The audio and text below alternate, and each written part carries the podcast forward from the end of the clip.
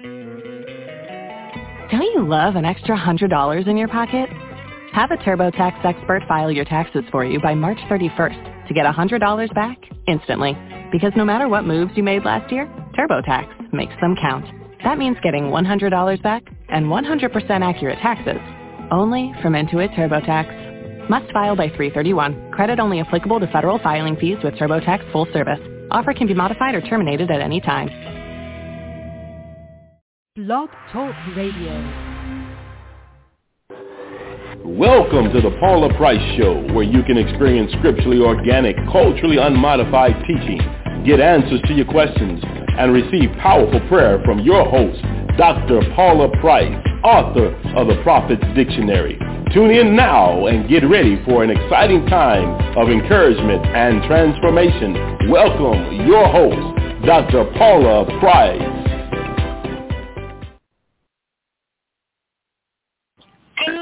Morning and welcome back to the Jesus and Paula Show, live from Tulsa, Oklahoma.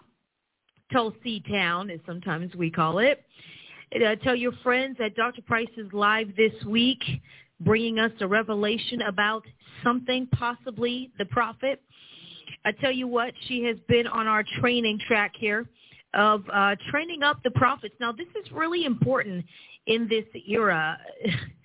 I tell you what, there is some foolishness going on right now in the body of Christ and going on prophetically it's very interesting to see the moves and the ebbs and the flows of the prophetic that are happening right now. Last week, Dr. Price made a statement. She said, bona fide apostles and prophets exist for God's issues exist for God's issues. Now, this is something that really needs to be addressed and uh, differentiated about God's issues versus our issues. So hello, everybody out there in Jesus and Paula land. Let's do some roll call. Tell us where you're from, where are you watching from, where are you tuning in? Are you around the world somewhere else in another time zone, in another country? Uh, let us know. But it's time to share. Hey, good morning, good morning, good morning, Angela Redmond Warren. okay, good morning, Cassandra.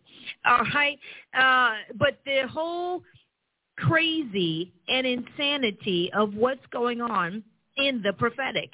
Just because something markets well doesn't mean it's God's issue. Just because you can make a flyer, make a statement, make a, a whole whatever movement doesn't mean it's God's idea. And we really have to get good at identifying what's God's issue from what's our issue. Is it a pet peeve? Are you just marketing your peeves? Are you prophetically irritated? Because you could be marketing your irritants. All right?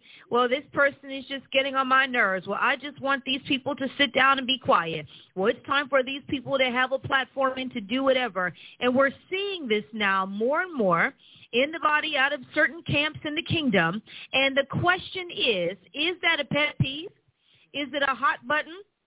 Are they God's ideas? Now, this is something that we work with our apostles and prophets in our training program here because it, uh, it's so easy to presume an approval from God on something that is really your flesh just being irritated, especially if it's a good idea.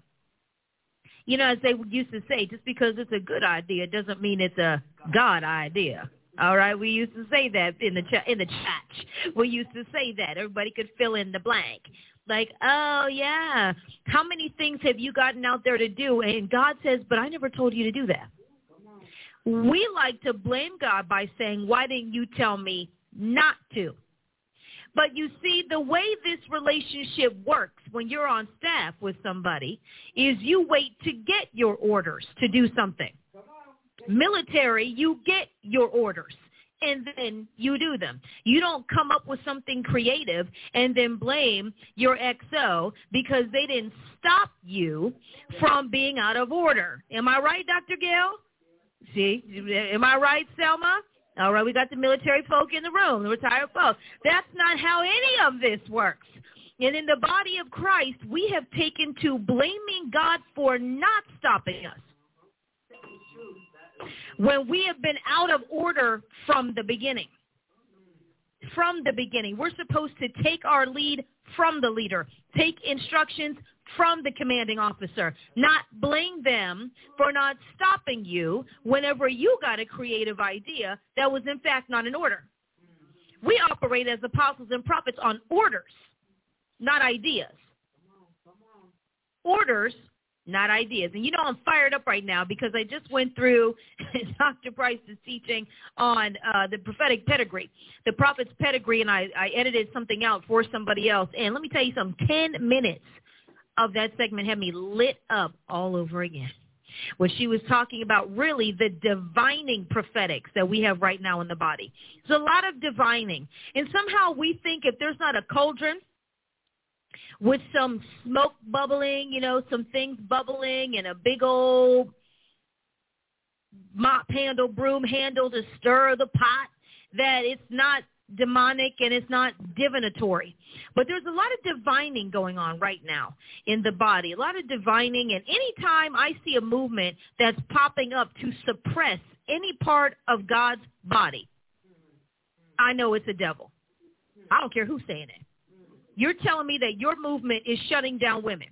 You're telling me that your movement is shutting down men. You're like shutting down, not correcting people who are out of order. Not and and there's a difference between correcting people who are, who are out of order and chastising somebody getting on your nerves. See, I'm going to still say that we cannot use our platform to voice our pet peeves. And you can have those prophetic pet peeves. There are some things that get on my last nerve that people do in the body of Christ. But guess what? Guess where you don't hear me talk about it? Anywhere in public. Anywhere in public. I have to make sure that my public platform that God has given me, I don't parlay into a pet peeve platform. To where now this thing that really just irritates me, I am assigning God's authority for me to come against it. And that's what you see a lot of right now. You see a lot of people using their part. Now, this is nothing new, okay? People have done this before. But when you start seeing various ministers in the kingdom and officials gathering together to do these things and flock together, you have to ask God, are you in the midst of that move? It doesn't matter if it's your favorite person. It doesn't. And then listen, the bigger the ministry, sometimes the more you have to ask. Because when we see large numbers, we give a default setting of approval, don't we? Well, they're big, so God approves of everything they do. They're big, so clearly they consulted the Lord. They're big, so clearly it's okay well, you know, he's this and she's that. And, well, they have large numbers. Man, that conference, they had 4,500 people, 10,000 people, 9,000 people. So clearly everything they're doing is of God. Yet, when we look at history, and we see these large ministers that have fallen, they have fallen with large numbers under them. And they have been, well, amen, Prophet Norma. There's an amen in the corner right here. And guess what? Many of them had large numbers for years. And what do we find out? Oh, I haven't believed in this ever. Some people ever. So you're saying that you got big, never believing that Jesus was the only way? Yep, exactly what some people have said. So you got huge, believing that women need to sit down and shut up and be quiet? Always believed it. Well, I had an exception for the wife because, you know, we were growing a big ministry and that's what you need. I had an exception for the sister. Had an exception for my mother. As you know, I had to respect, owed some money to him, and so I gave him a piece of a platform. But by and large, that's not. And see, we have not been taught to examine the fruit. We haven't been taught to step away from the sizzle. You know, in marketing, there's a thing called sizzle in marketing where you have to put the sizzle on it. That's the thing that is like, yes, for people that draws. That's the thing that tastes good. It's the thing that just, you know, when they bring out the food from certain restaurants and it's still everybody watches it and the smoke is going, you're like, whoo! In your mind, it smells good. You can't smell it. It just sounds good. It's just sizzling. Like, yes, come on, remember the sizzler? All right? And so you, we just want the sizzle. We want the market. We want to know, well, who can package this thing the best? And we don't check ingredients, for some of these people to be so holistic in nature, can you be scripturally organic and culturally unmodified? People who are, are emphasizing what you put in your mouth. Can we talk about what you're putting in my spirit? So you don't eat pork, you just fellowship with devils. Oh, so much better. So much better. You have your closet boyfriend and your closet girlfriend, but hey, you know, at least you don't eat partially hydrogenated, androgenated, redrogenated, hyperdrogenated oils. Great job. I'm glad your body is together because your soul is a mess. Your spirit is going down so we are just like I mean, do you sit straight down? There is you get in the elevators like you get in uh you go in some of these high end hotels and businesses and elevators are going to certain places, certain floors. You have to have key cards and access. And so God's kicking you in the one that's only going down.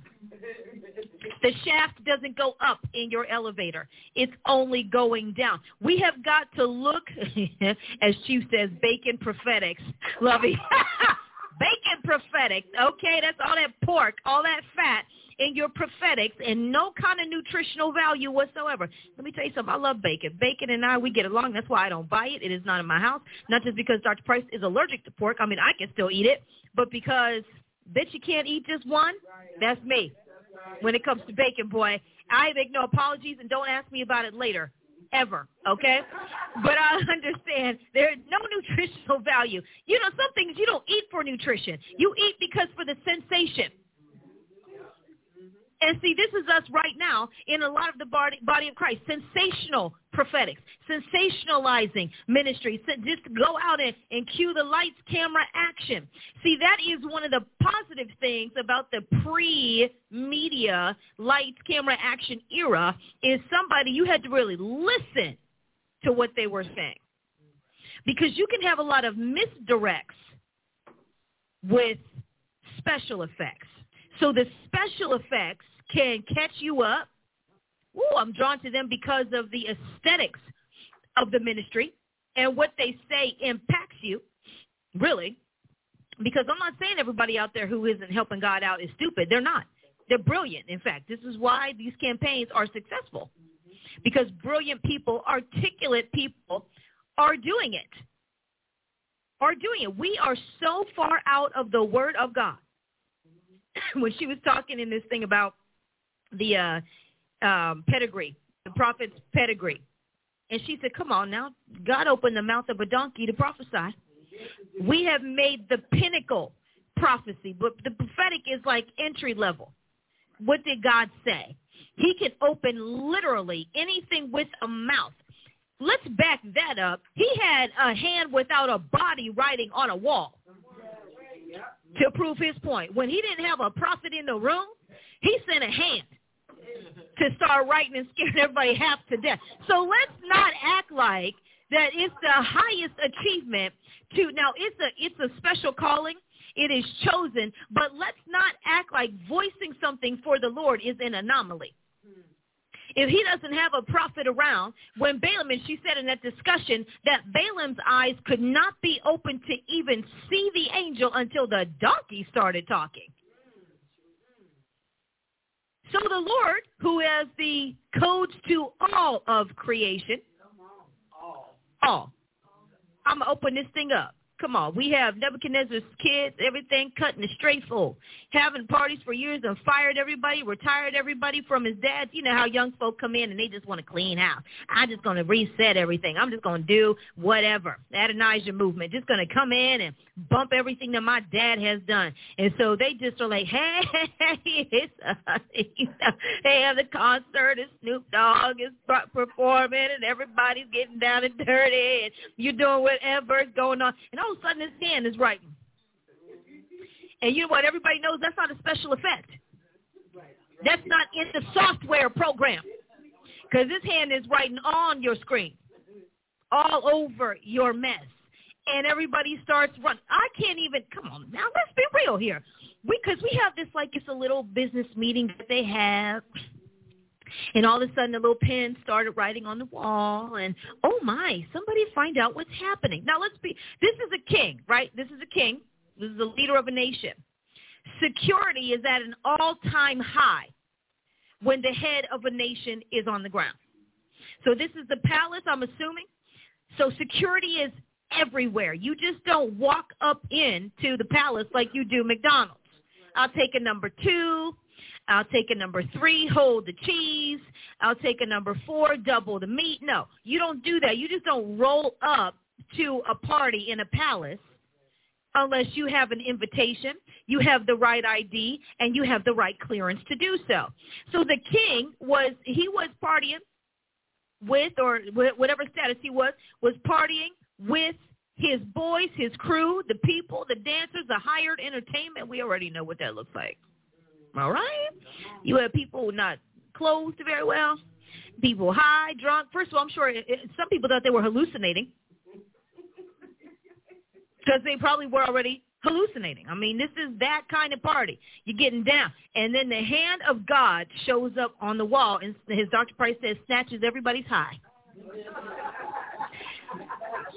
You ever been around people who are intoxicated and high and something crazy happens? Somebody starts uh, falling out, choking, vomiting, passing out. Everybody can sober up to call 911.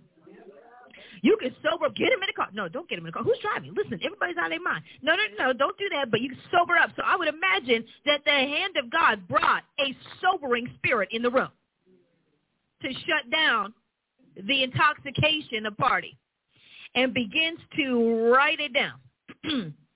see, we're about to see the handwriting on the wall for a lot of ministries, a lot of people. You have been weighed. You've been measured. You've been in the balance. you've been found wanting. And we're about to see God issue out his you've been found wanting edicts on a lot of these people out here in the body of Christ, masquerading, partying, pimping people out, the things that go on behind the scenes in some of these places are appalling. Absolutely appalling in the body of Christ. And he's coming and he's going to say, you've been, you've been measured, you've been weighed, you've been found wanting. And tonight, we're going to see ministries fall in the night, in a day. And the beautiful thing about all this social media is word spreads very quickly. You can't hide a secret anymore. You can't do it. And the weighing and the measuring, because God is the final judge. He has in book of Daniel the watchers. The watchers that were watching Nebuchadnezzar were not people. They were heavenly beings on assignment. Nebuchadnezzar wasn't even serving God. But he was like, look at what my hands did. Look at what I did for myself. And the Lord was like, now hold on here. We all need to remember who makes who, who kills and makes alive, who brings up and who tears down, who puts in their office, who takes out of their office is the Lord God Almighty. And the watchers were watching. It didn't matter. You, can we? Our human approval doesn't matter with God. Our disapproval doesn't matter with God. His staff, that's what matters. So unless you are authorized and deputized here, now we have our basics, bound, bound, loose, loose, okay? We have those basic rules, but they don't supersede. It's kind of like we're doing the citizen's arrest versus law enforcement, you're under arrest, versus FBI showing up at your door. I've watched these things.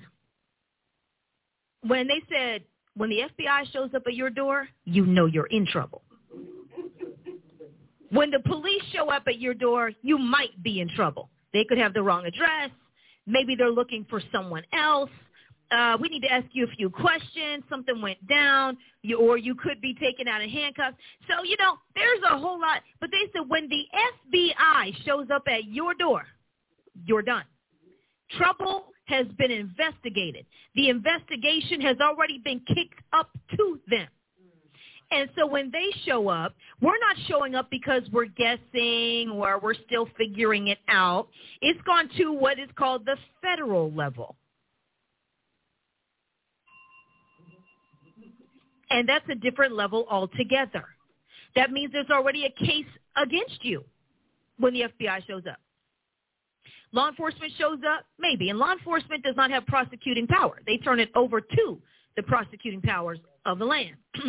when the FBI shows up, when the special agents show up, get nervous, get scared. You're like, what is going on? And see, we're so used to dealing with the locals down here on the local level of God's kingdom that we have not dealt with the federal level of God's kingdom, the invisible realm of his kingdom. Those people, come on, FBI, well, CIA doesn't, uh, you know, they're international. So FBI, they don't show up. Like, we don't see them. I love the lines on television when they show up at the door and somebody's getting nervous and they're like, ma'am, you're nervous. like, you're the FBI at my door. Of course I'm nervous. Why are you getting defensive? Why are you here?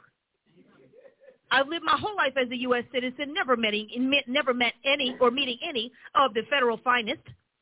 And you're at my door. And, you know, it's almost like they don't exist. Well, they really don't exist to us until you break the law. And then all of a sudden you feel the fullness of the institution coming down on you. And what we're about to feel right now is the fullness of God's judiciary institution coming down on his body, coming down on the planet. We're going to feel it. We're already feeling the battle. It's been going on. And really the battle's been happening for a long time, but it's finally been enforced to us and against us through the legal system. When we do our homework and research, we see, what do we see? This has been going on for a long time. They've been trying to do this for a long time. So what we're going to do right now is do a quick promo of this year's Tulsa Prophetic Training Institute, and we'll be right back.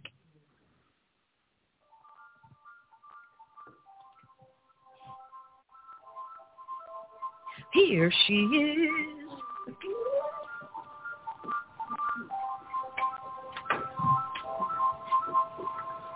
Hello. Blue, blue.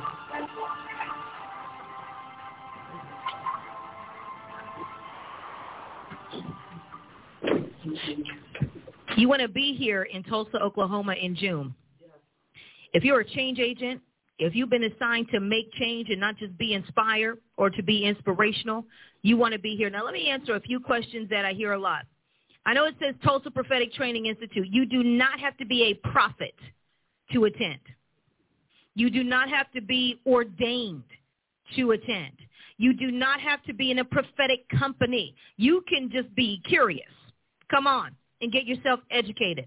It is open to the public. I know it says Training Institute, uh, but it is open for the public to register. You don't have to show your prophetic credentials at the door for this.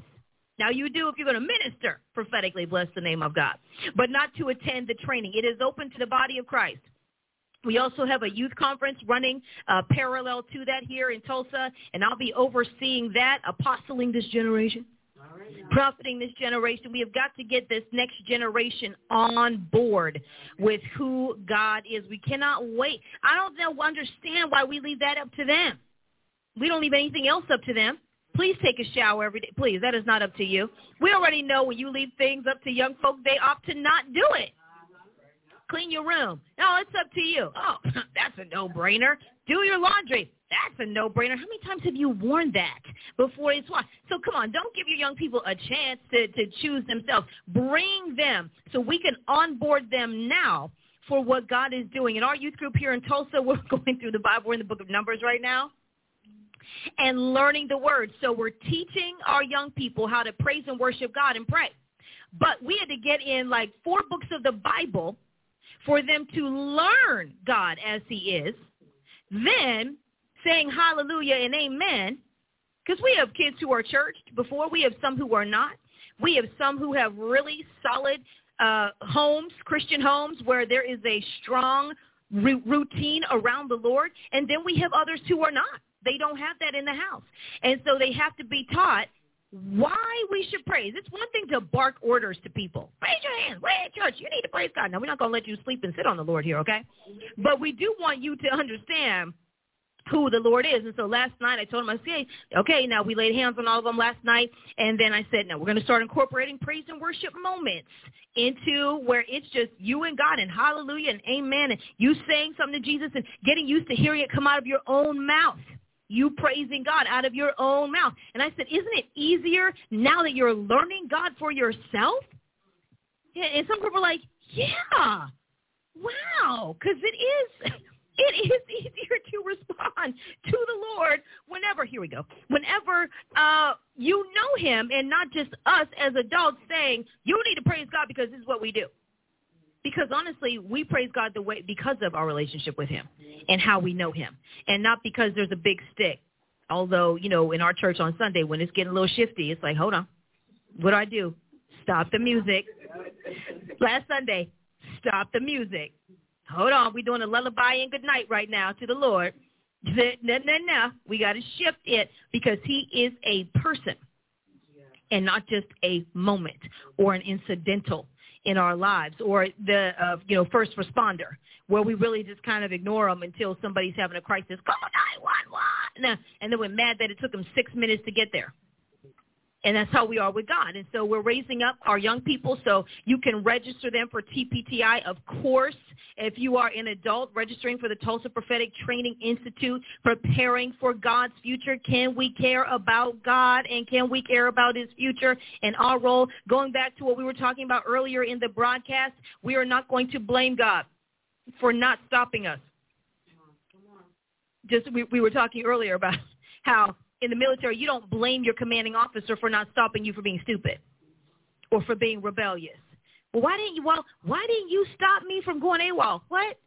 You know, to get this far, it means you've been trained, so you know the rules, and that's part of the issue in the body of Christ is you can just be on top of anything and have no training, zero accountability, little accountability, cherry pick accountability, and uh, coming this route of development is a hard reset.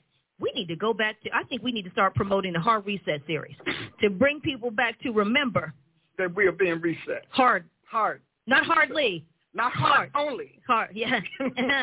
hard reset is where we are in Christ. You know, I'm excited about being here today. I'm especially excited. You're going to be thrilled that you're here today. Last week, I started a journey on the soul, remember? We yeah. did 3D. Yeah. This week you probably all got your book, and if not, well, they'll tell you how to get it online. Um, a couple of things are very important about understanding your soul, and I'm going to kind of let this out. Now, 3D has some very interesting um, topics. For example, the power of emotional disappointment. There you go. Treating the sorrowful soul oh, excuse me, the sorrowful heart as opposed to the sorrowful soul. And then we have emulation and aspiration can foster addictions. Yes. Just want to let our viewers know that one of the episodes of season two of Taking It On with Paula Price is on hmm? is today. Oh, it's today. The Sorrowful Soul is today. It's today. Yes.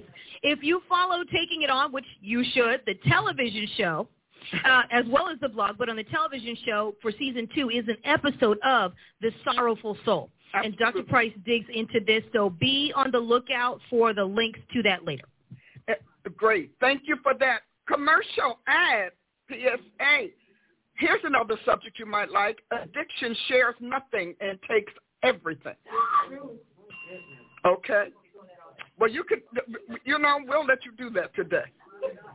Okay, how about that? We'll let you do that today.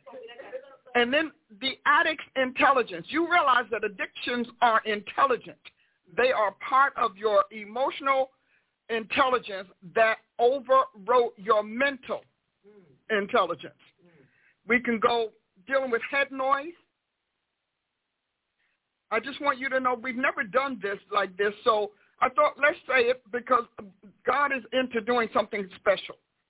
Disappointment, the big D in addiction. Okay? A broken heart damages the soul. The path to dependency. Understanding the D3 process. And here's one you'll like, more than exorcism. Oh, come on. And we have others. We have a disclaimer in here that says this is not clinical. Because, you know, you have got to understand how deep is your stronghold. Now, this is book one. I'm in the middle of writing books two, three, and four. And so from time to time, I'm going to give you pop-ups to let you know where I'm going so you can get ready to get your copy of book three of 3D, a soul restoration plan to take your life from distress to success. Your life may be ordained to succeed, but your consciousness regarding success could be a little deceived. Just want to say that. Now, Well, you know, because the way we teach success, we act like you can go to a mall called Success, pick out what you want, like an outfit that you appreciate, uh, adorn that outfit, and all of a sudden you are successful because you feel better because you like how you look. Doesn't work that way. So get on the phone if you are a, a, a pastor or counselor, advisor, anything like that, coach. Get on the phone and begin to tell everybody you don't want to miss this. This is going to be a breakthrough day for a lot of people. Hopefully all of you. Don't forget, if you haven't gotten your Dunamite drills, get your Dunamite drills. See how pretty they are? You know, we've gone past the lamination. We've, we, we've upgraded. Thank God for the upgrading. Mm. And you want your Dunamite drills, especially if you're trying to heal your soul, you probably want to get your Dunamite drills in because you're going you're going to find out by the time we finish that. So we have the 3D, we've got your Dunamite drills, and then we've got my personal newest pets. You all remember the word clouds? Yes, yes. volume one, word clouds.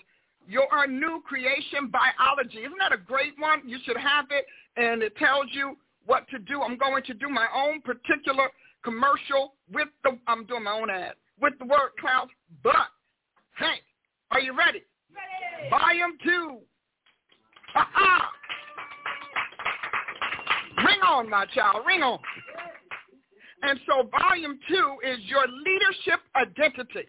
Wouldn't you like to be able to articulate or re- recognize if you are a leader and what type of leader you are? We act like leadership is a single, you know, vineyard, one thing, and everybody in it is the same.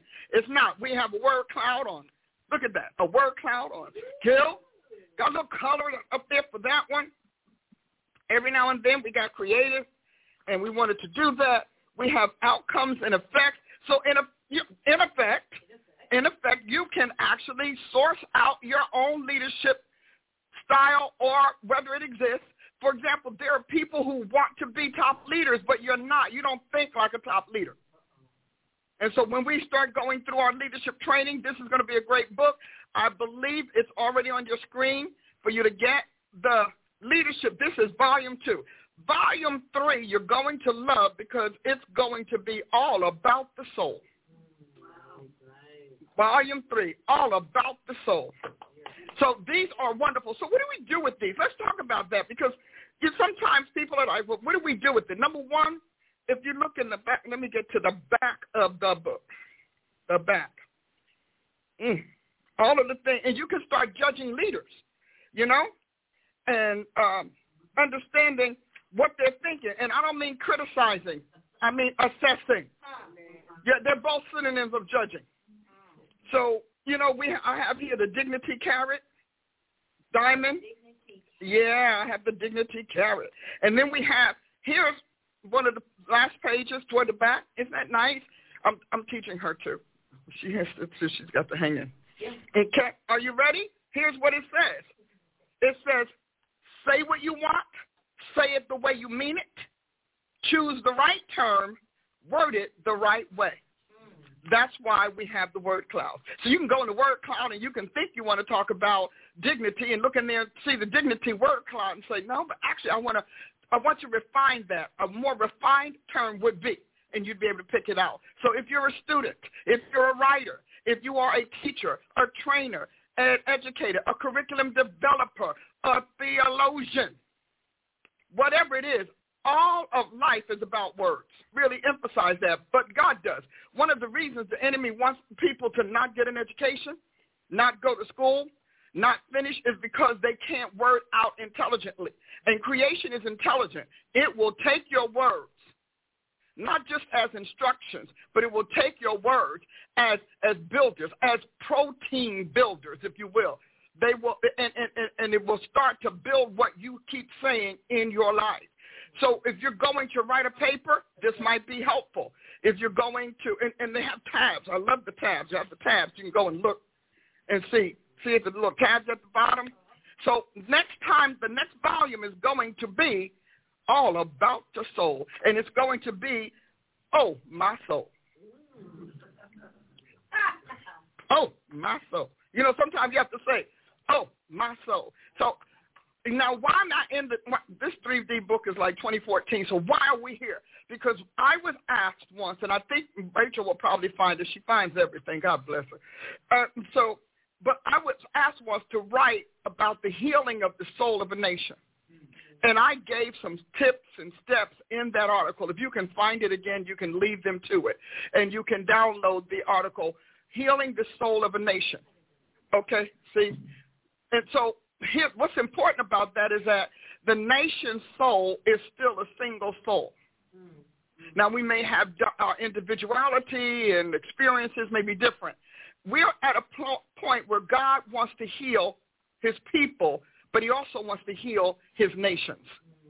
You know, the Son of Righteousness will rise with healing in his wings. Wings mean spiritual. So we don't get your spirit healed and your soul healed. We can't get you healed. So I mean, think about all that you've lived. Some of you all have lost family, family members. You've lost your jobs. You've lost your homes. You've lost all of that. And all of that comes under the 3D experience, which is disappointment. Because when it's all said and done, disappointment is the, the, the linchpin, but also the first thing that brings us into everything else. The minute you are, you are disappointed, you're looking for a consolation. The minute you meet disappointment, you're looking for a way to ride it out, to evade it, to numb it out. Disappointment, you know, and, and that's important. And, and Proverbs talks about it this way. It says, well, hope deferred makes your heart sick because disappointment defers your hope. Once your hope is deferred, your faith gets nullified. You no longer believe in you or the thing you pursued. So something just that, just that um, ex- explanative, I'll use that word, can get you to a place that if, if, if, when it piles on, you are you become a full mass or your soul becomes a mass of disappointments that you cannot overcome, you cannot navigate around. Eventually, you'll know when it's weighed down. I don't want to get out of bed. I don't want to go to work. I don't want to see anybody. I don't want to talk to anyone. So we're going to talk about that today. Now, every second Sunday, pretty much, I talk about the soul. We call it Let's Talk Soul Sunday. And, and the reason being that when you key in soul on the internet, you get billions of responses how how people just see the soul in so many different ways. When you key in your soul on the internet, you get somewhere around five, six hundred uh, responses, but the majority of them are in the Old Testament. And I, le- I mentioned last week that one of the things that prophets are supposed to be masters in, and that is the soul, the human soul, not just the psyche as we've come to know it, but the soul because the entire Old Testament is about the soul. So when you start acting as if you're in the office and all you do is predict, you can't assess, you can't identify, you can't discern, isolate, or any of those things, then you are definitely a gifter. Now you may be an officer in the future, in the making, but the whole Old Testament is about the soul. Isn't that something? The New Testament is about the Spirit. If you are a Bible teacher, if you are a theologian, if you are a prophet, an educator in any capacity, you've got to understand the reason the church is in trouble because it ignored the soul. In the New Testament, of the, I don't know, I want to say 200 plus times the word uh, spirit is used, the soul is only about 30, 40 times. So that means that the spirit is, was the problem, and when it entered the this earth realm, when it entered your body, it began to resolve a lot of soul issues. So we keep teaching you the resolution without you understanding the issue and your soul's pollution. You have to learn that. Have you have you have you started sharing yet? I'm sure you have a lot of people to share with. Share, share, share, share, share, and share. Because this is the kind of stuff that you will have to call up my advisors to get into. I have an entire system, not just this. I have never been a person that just gives you a book and say, read it and come up with what you will. That is useless. Because if you were already dysfunctional when you read it, Now you're going to have intelligent dysfunction. yeah, you're going to be smart. I'm smart about my issues. My issues are smart. And so I want you to understand the soul because if we don't come back and deal with the soul, all of the spiritual education in the world will not matter. You cannot say walk in the spirit unless you want the spirit to just distance itself from your soul. Well, that happened in Eden. We don't want to repeat that. So you will never walk in the spirit better than you heal your soul. Because your soul is world contact. See, your spirit touches your soul. So at, at, from time to time, I'm going to hold classes in here as I record it to test the, the material that I'm writing for 3D2, and I'm thrilled about being able to do it. So if you look on your screen, it says, learn your soul as the maker made it, and it's based on Psalm 23, Psalm 19, Psalm 51, and 3 John 1, 2. Those are some powerful, powerful script, scriptures. Now, if we left off also last week with you looking at and understanding what we mean by distress. So it doesn't mean that I had a bad day today. So this means something severed you. There's a breach somewhere, something disrupted, disturbed. Right now, the planet is in distress. Our entire planet is in distress. And it's not just political distress. It's not just economic distress. We are in solical distress, meaning all of these external things should be manageable by us. We should be able to navigate it and negotiate it, but instead our souls have been so damaged by it. And because of the corrupt agendas and the corrupt educational system and all of the things that worded that damage in our souls, we are unable to manage the stress. So we teach it a little different. So, and you're going to love the next one because I'm going to show you the next slide, and then I'm going to read some things from the book. I'm excited about this. Look at this. Your soul's emotional weight.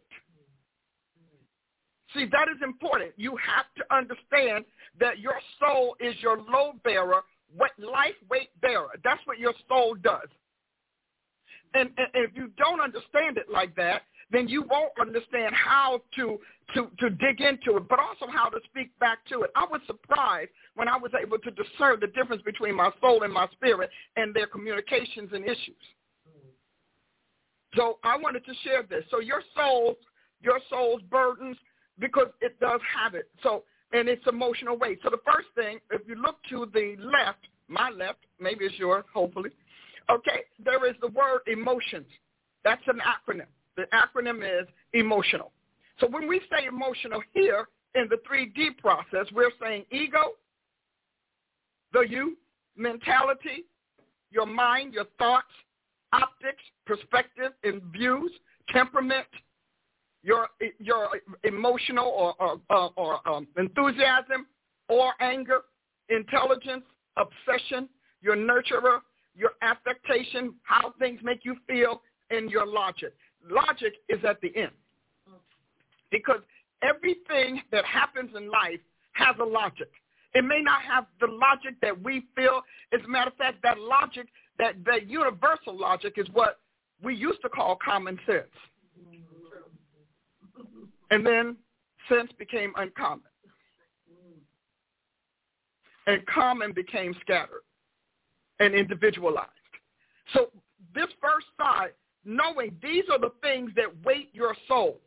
And the left side is, is actually the, the, the anchor or the filter of the other. The right side is the force field of the essential emittance, liquidating instincts, your nerves, governing sensibilities. It's important. We were, and, and, and if you were in this class, which you're not, we would walk through every one of them. So your soul is actually a powerful, uh, excuse me, a force field. And that when that field is breached and, and, and what you what your body says does ekes into it, you don't make it. Now the liquidation, the liquid part is believe it or not, the liquidation is your hormones. The emissive is what your what your soul is emitting as a hormone. And I will share that with you as you go forward. So you need to understand this because if you don't understand how God made you, you won't appreciate how he saved you. And you cannot appreciate your salvation because you don't understand the role of the soul in eternal life. And it's, it's, it's needful. So we talked about 3D. We went over this last week. 3D is a complete system concept on your soul's distress to turn it, into success. Your soul is how you succeed or fail because it is the potent thing. It's the stream of potency and every other see that makes your life work. So it's a combination of your hormonal sources and your electricity. So what the spirit sends as energy, really nuclear energy, your soul converts to electricity so that it can power your body. You have to know that because you have to understand why the soul goes to hell.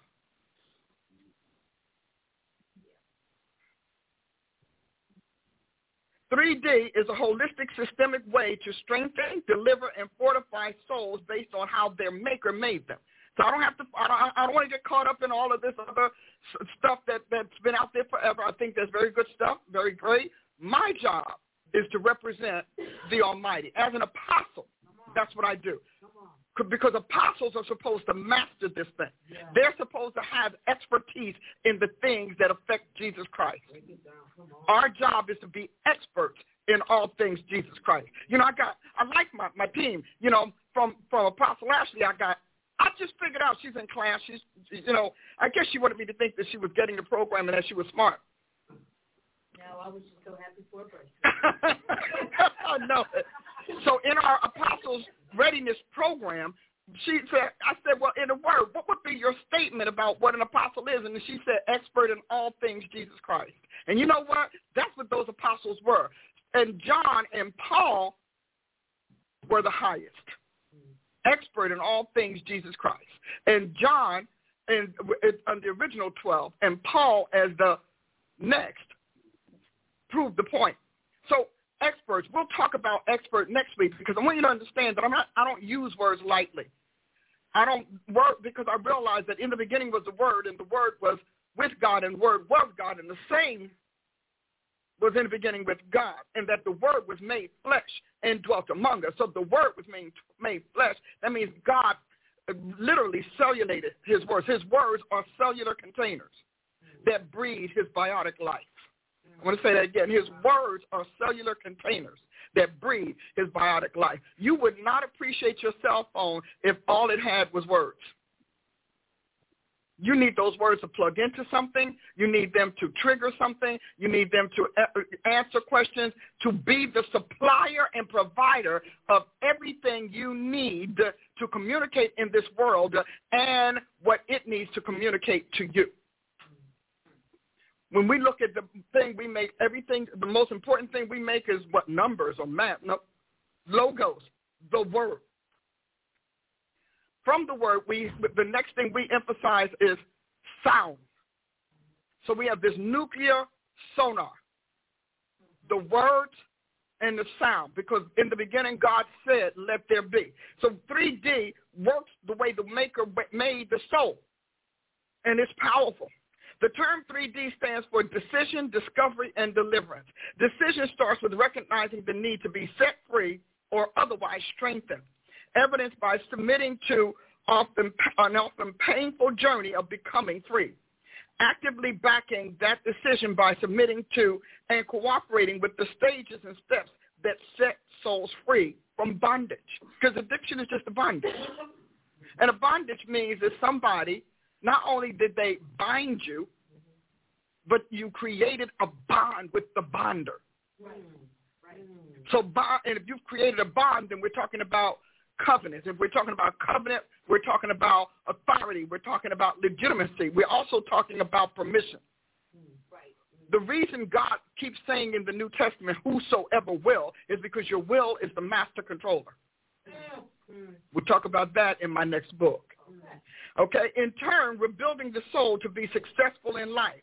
While the path to a liberated life consists of the um, three distinct Ds, the incubator of it all is what landed you where you are today.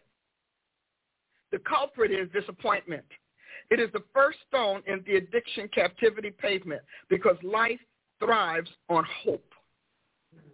The fragile yet unignorable expectation of satiating good that is born in us, uh, that is born in people's soul is called hope.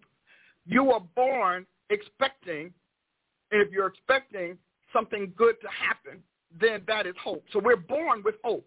And life has to kill it. Life has to crush it. Life has to disappoint it, whether that's through disappointing families, disappointing parents, whether that is disappointing authority figures, educators, teachers, whether that is disappointing friends or events, that is that, whether that is uh, things that you've constantly pursued and they kept slipping through your fingers.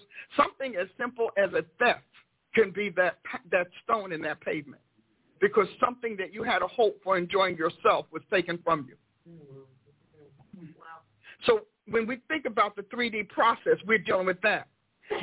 Whether it is the infant expecting to be fed, clothed, and loved, or the younger youngster demanding often hard to articulate expectations, the culprit in it all is disappointment because we're appointed to live.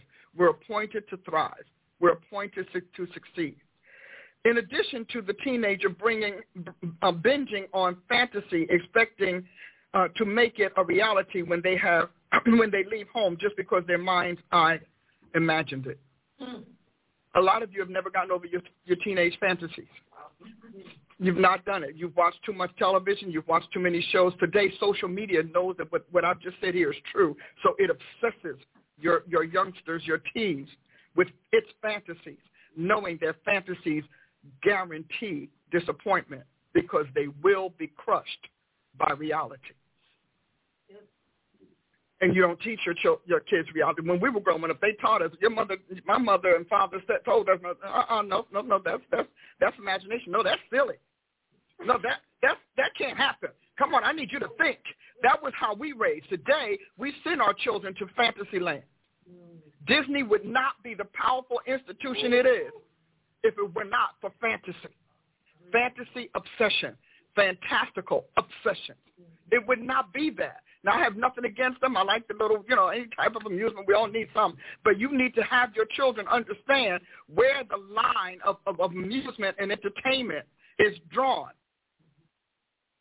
and where to lock it into fantasy, thus uselessness, as opposed to steering them to reality. It's, a, it's very important that you let your kids know that's television. Many of you got married on uh, on, the, on the, the, the fantasy channels on television. You have boyfriends, and then you were stunned that they they beat you up. But I mean, but uh, in the movie they didn't beat you up. No, they were paid not to hit. Okay. Actor, um, but they'll tell I'm off duty. This is and they'll, and they'll tell you this is real world. This is real. So you have to understand that the hardest thing that for us to work on this in this dispensation is the the constant feasting, binging on fantasy and helping people understand where the the two worlds collide and thus where they should divide. So you have, I mean, the reason you gave your kids all of this money and you did all that you did, and then the kid turned around and do something ridiculous, and you're like, well, I don't understand why you did it because you taught them their fantasy has a reward. But reality will not form to fantasy. I don't care how much they fake it. I don't care how much they, they can they can give you all of the meta this and the meter that and all of that. All it's going to do is confirm your, conform the person. Reality will not. And if you want to be healed, you're going to have to come out of your fantasy world and face the cold, hard light of day because that's where your soul is strengthened. That's where it gets its power from because the soul was created in truth and only truth will set it free. Some of you were the adult that, that um, set out on your life courses full of hopes, plans, and enthusiasm that met with failure after failure and one disappointment after another. So now you're jaded. Now you don't want to believe anything. Now I don't I, I don't care. And so you're that person who will just always live in this little box. You're going to get the tiny little house because it's what you can afford. You're going to have, ride the tiny little car because it's what you can afford, and you're going to keep it to your to, right into your senior years. You're going to go to work, hit your clock, come home, you're done. You, if anybody comes to you with an idea, the first defense you have is rejection, and your rejection is based on your historical experiences. Yeah, well, I remember when, and I tried this, and I did that. You never forgive yourself from ha- for having faith. You will always punish yourself for having faith. You'll always punish your faith for the rest of your days because you don't understand the value and the worthwhileness of failure or setbacks. So now you have told your soul, new idea, new opportunity, shut it down. Those are the people you don't want on your board. They're the people you don't want in your strategy sessions. Because those are the people who will keep telling you that their experience is contagious and it will happen to you. I thought you'd appreciate that. Because distress and disappointment are contagious and they go viral in a minute. Let somebody, t- if somebody's story is sad enough, tragic enough, unless you are born of a different fabric, a different ilk, that person's disappointment will become your infection and it will become your contagion.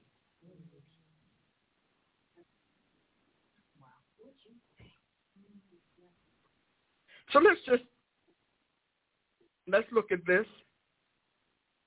If you look at the, the screen, and now this is one of the slides that would be in your class if you were in our class you would have to literally examine and dissect that entire thing, and you would compose the state or the profile of your own soul, if you're honest. And many times you're not dishonest as much as you are defensive. I don't want anybody to know I was taken out like that. I don't want anybody to know that this is going on in me. The problem is this the problem is dysfunction always needs deception, and then it always needs a disguise. See, because that's, remember, let's go back to the burden. The number one burden was what? Ego. Remember that emotional weight? Ego. So ego is always trying to present its best version of itself because to do anything less, it feels will cost it ground. It will lose ground. So if you look at this, Let's look at the soul's outer shell. So when you look at that, the word, believe it or not, the word um, soul in the outer, as far as the outer shell, soma, which is the scripture uses soma, which is somatic, how the body works, body and bodily. So everything that we do, and I, I last night I watched some wonderful, um, wonderful, uh, what do you call them? I guess it's teachings on uh, on Amazon but I realized that we will, you will never be healed if they stay at your body. Right. It's hard. Now, we, because most times we call the soul the body, and it isn't. The body is the soul's sheath. It's covering. It's machine. It's mechanism. It is not your life, which is why your body goes back to the dust. And I love it when people say, well, I just don't, I, I don't really believe that. If your body dies and goes back to the dust, tell me why it died. What killed it? Well, it was a bad eating. It's a bad, yeah, but something signaled that your body to die from bad eating when someone else's body thrived. And they don't look any better than you. They don't work out. See, the soul answers the, the enigmas the puzzling, perplexing mysteries of life. If you understand this, then you realize that it is in your hand. So we look at that. We're talking about your the, it's indispensable body surface. So your soul out, soul's out of you need your body for earth. You don't need your body for eternity. And if your soul is treated properly and healthily, your body will be healed it will be strong. That I mean, I, I do prayer lines over the last I don't know however long I've been in ministry. I've done prayer lines, and when I lay hands, I know the person is going to get healed and I know the person who won't because that's the person who's holding on to all of that disappointment. So all the laying hands in the world, all of the prayer lines in the world going from powerful minister to powerful minister means nothing because you need to go to the power source, which is your spirit, and you need to go to your maker. Your maker made your soul to function a particular way, and the world deformed it. And if you don't don't face those those that that that deforming that those things that are wrong, if you don't do that, your soul won't be healed. So as long as you keep saying, uh-uh, that's not me, denial, stronghold of soul sickness. The more you deny, the more you lie. The more you lie, the more the reason your soul was born in iniquity, shaped in iniquity, and conceived in sin keeps its grip on your existence. You have to, the first thing you have to do, which is so important, because the first thing you have to do, the Bible tells you, is confession. The one thing we don't want to do is confess. As a matter of fact, Satan built a whole legal system, a whole judicial system about you never confessing. Well, you know, if you say you take ownership of that, if you say you did that, then they can sue you. And you don't want that. So you live a lie. And your soul is made in truth, and it is your lie detector. And it keeps saying, uh-uh, that's not, no, that's not me, Mm-mm, no. And how do you know your soul is done? Because it keeps, it keeps talking to you in your sleep. You keep getting these dreams that don't mean anything. You want to call them prophetic, and they're not. They're pathetic. That means from your pathos. They're pathetic from your pathos. You're suffering. So your soul's suffering. It's, it's moving in self-defense mode. It's moving in self-survival mode. It's moving in, in, in a way. So you won't let it you won't let it do its job. You keep commanding it to produce hormones, a chemical that will ride with your lie but will ultimately convert what it produces. So eventually, it'll stop talking to you. But that doesn't mean it stops acting and reacting. It just stops conveying. It stops communicating. So in our thing, we, we have what I call the soul. I, I love this part, don't you? The soul, um, soul study. You must study your own soul. And it, when I show you these passages, it'll make sense. So you have to know what's happening in your soul, and you can. David did not understand what was what was happening in his soul until he what? Till he sinned, till he violated mm-hmm. its, commated, its uh, created construction, and he did that through a conscience. Your soul will tell you the, the conveyor of your soul's essence, perspective is the conscious, your consciousness your consciousness has to say it. I'm trying to get this right. So, number one, you, you have to always answer what's happening, why is it happening, and what to do about it. You have to, you can do this. Now, ideally, you'll do it with a partner, like an advisor or coach or something.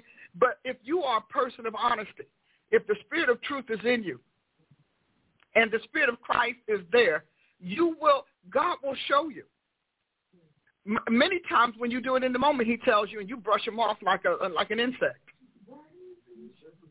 You just brush, you know, you brush them off. So when we talk about the biological, biotic elements, we're talking about the biological you. We're talking about your uh, uh, anatomy, the plasmic, that that plastic, that that thing that spreads it all out so that it all everything is in your blood.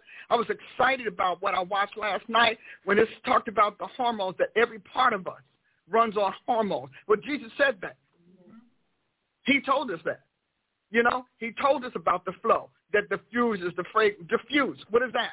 The fragrance of Christ. He made all of those statements. But he also said that your so, the soul is literally the hormonal part of that life, mind, liver, all of those major organs. And, and, and those hormones, he, the man said it was like, we operate on like 80 hormones. I don't know what we gonna where we gonna get the other seventy seven. I have no idea, but you know I'm gonna get them. And if we don't, if my uh, my job, my task, my mandate is to see to it that people understand that your soul can be in your control. And however you control your soul determines your afterlife. That's what this is all about. That is why I keep saying as the maker made it. Because when your body goes back to the dust, your soul, bless you, Jesus Christ, your soul goes back to the maker and the, along with your spirit. They are a unit. So it's kind of like, think about when a, when a uh, rocket takes off. A rocket takes off, it hits a certain point. What does it do? It, right, it sheds its outer shell. So it can go up because it has to it has to rise with what's conducive to its purpose, its mission. Your body is like that.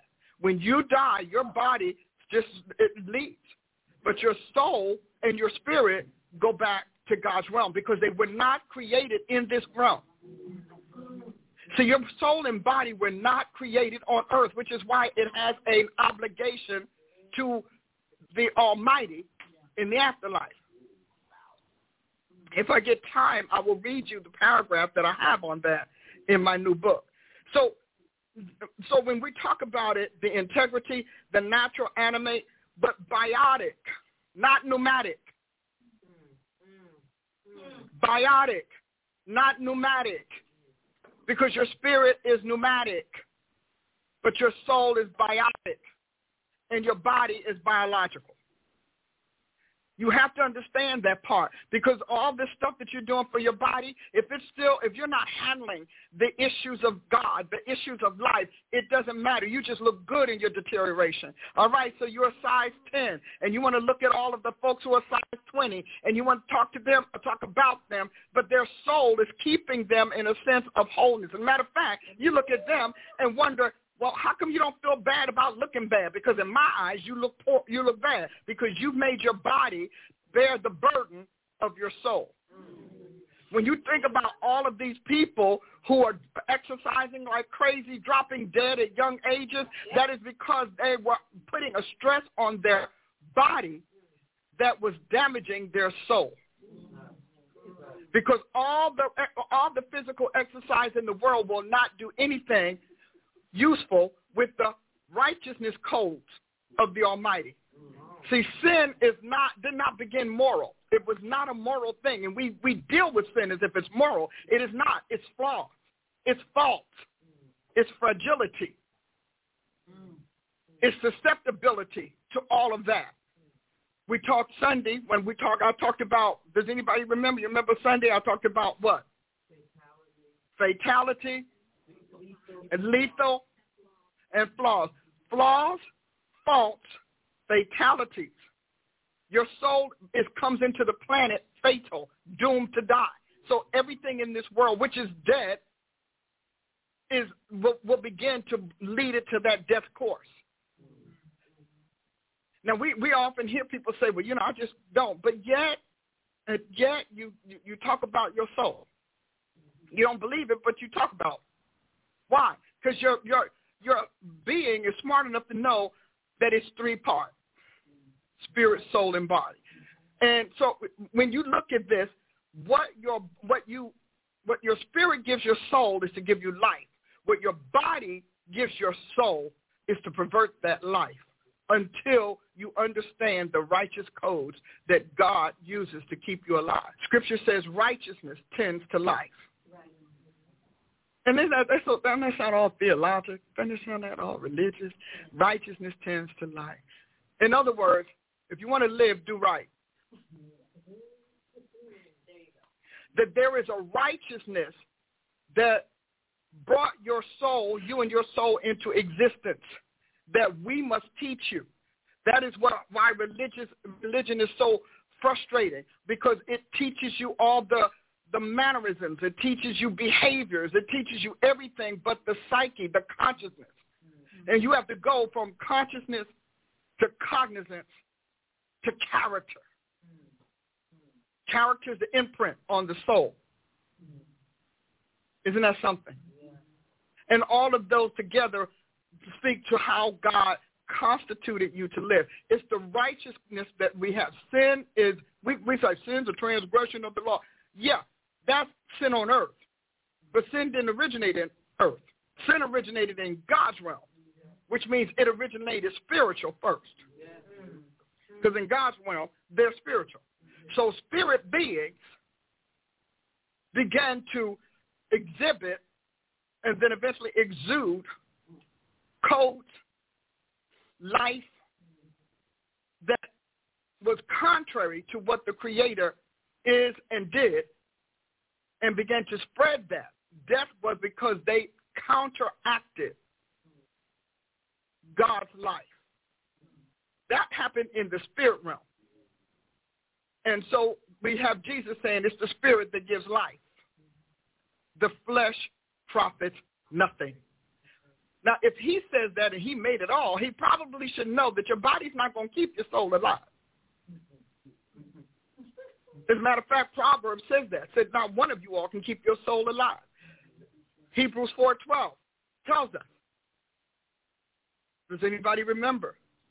Soul and spirit, joint and marrow. The joint and marrow is that physical part that is affected by the thoughts and the intent of the heart.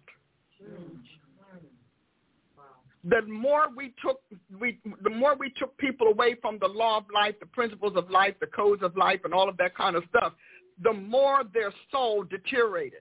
I mean, there are times that you listen to what comes out of people, and you're like, ooh, mm, wow, and they're and they're happy because you know a poor salesman is going to make you enthusiastic about a bad deal. and you're going once you're invested in that deal, you become a defender of your decision. Mm-hmm.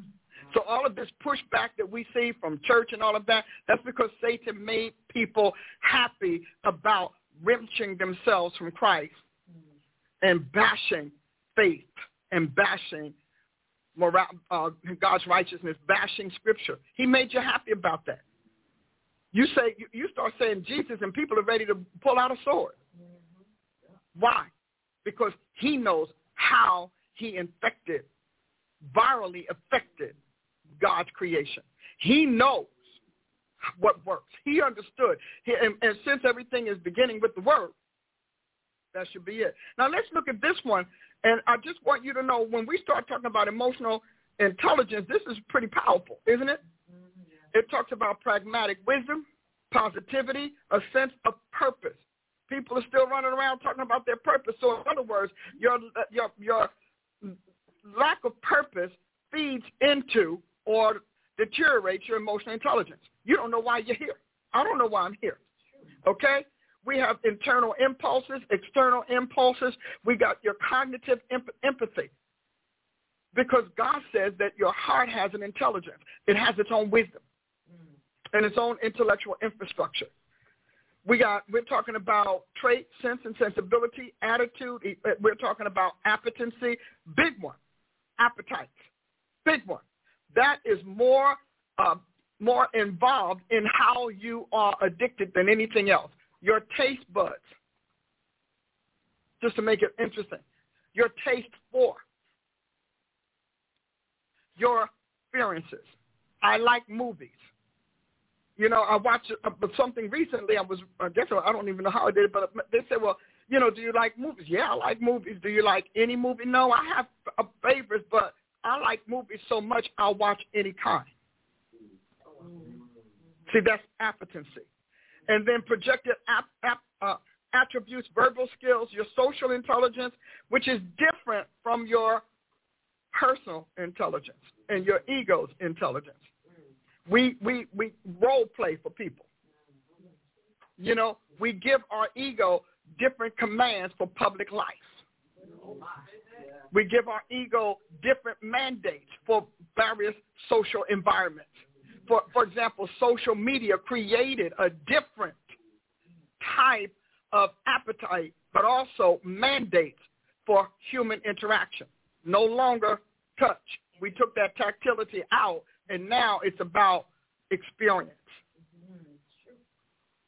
So we, as you can see, we have a lot going on. Adaptability, common sense, emotional uh, uh, uh, empathy, self-control, important. Your sentiments, sensile, and then your sentiments.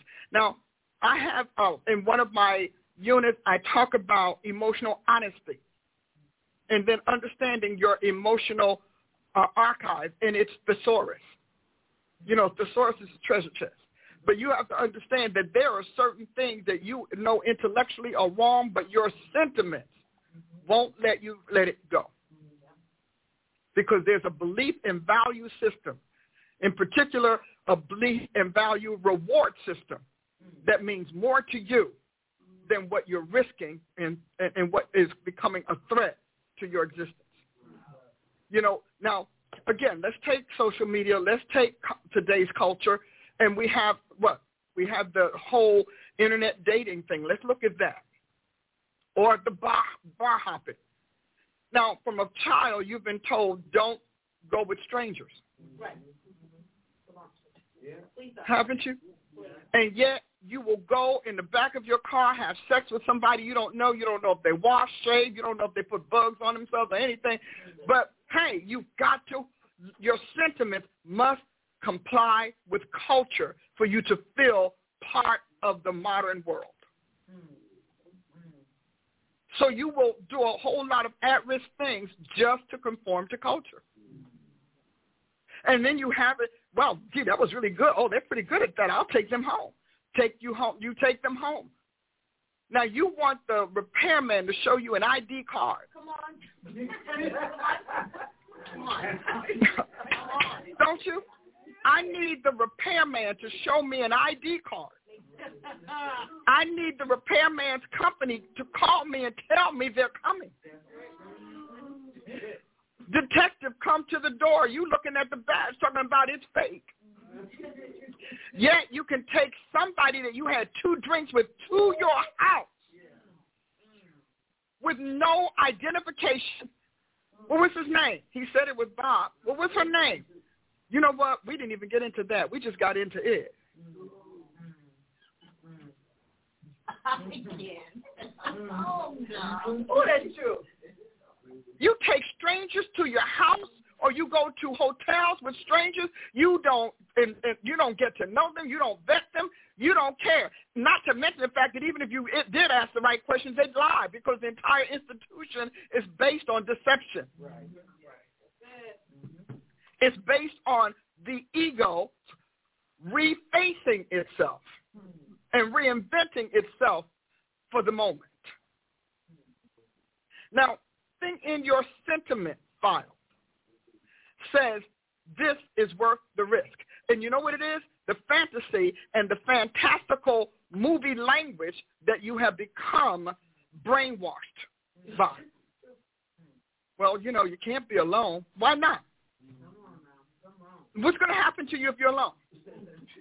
Are you going to explode? If you know what? What's going to happen to you if you go out to have dinner at a restaurant alone? I mean, what is waiting for you? What's the boogeyman of aloneness? You, you, you, why? Well, think about it. We need to find your boogeyman. What's the boogeyman? What's going to happen if you don't sleep with a bunch of strangers? Think about it, because that's what your sentiments are ruling your intelligence. So your mind is saying, no, uh, no, Mm-mm, that's not safe. You can look, they'll make, they'll even drop different statements to give you hints and clues as to what they really are who they really are. And you know what? By then, that spirit that has facilitated and energized, if you will, your sexual lust has gone, has come on duty. Hey, I'm on duty. I'm up. Wow. And as a result, you're risking your well-being not to mention all of the things that you're taking into yourself, your sentiments. The same thing about why you can't tell the truth. Pathological liars, they they are their pathological lie pathological liars deceive people to appease their soul. The trickery. There's a there's a delight in the trickery. See, there's an appetite to, to know that you're making people think what you want them to think. You're causing people to react according to your stimulus, according to your signals. You don't realize that. So there is that whole thing. Remember, the soul is a logical entity because it was made by the logos of God. So it can logicalize anything. Because out of the heart, Jesus said the, the literal commanding issue or commanding source is your heart. Out of the heart becomes murders and thefts and likes and dislikes. Out of your heart are the issues of life, and those issues of the soul become tissues in your body. And then we talk about character straight, uh, character traits, personality, and emotional quotient, sense of identity. And that is the number one thing. Without an identity, you are vulnerable to anything. And fantasy takes advantage of the fact that we come into the world without a sense of identity. And if you have parents or don't have parents, that sense of identity will cause you to be susceptible to anything. And, and, and when we talk about people who take advantage of it, they have a, an amazing discernment who have no identity, identity-less people. I don't care if it's your three-year-old, your 16-year-old, whatever. I made it a point in my as my daughters were growing up to give them an identity. My daughter today, Chief Prophet Tyler, we got together every week on Wednesday for dinner and identity. Let me tell you who you are. Let me tell you why you are. Let me tell you how it works every day. I made her know. Why? Because I had to give her language to counteract peer pressure. I had to give her terms and articulate her res- resistance to following the crowd or resistance to the herd. I would never let her have that herd mentality. And if you're in my church, I'm gonna do the same thing. No, we're not like that church. No, don't bring that. No, Mm-mm. no. If it works for my daughter, it's gonna work for my church. All right. I talk to you nonstop, do I not, about identity? Because the one thing that will keep you from being fooled by fantasy is your clear identity of yourself as a being in the planet, as God's offspring, and as a person of society.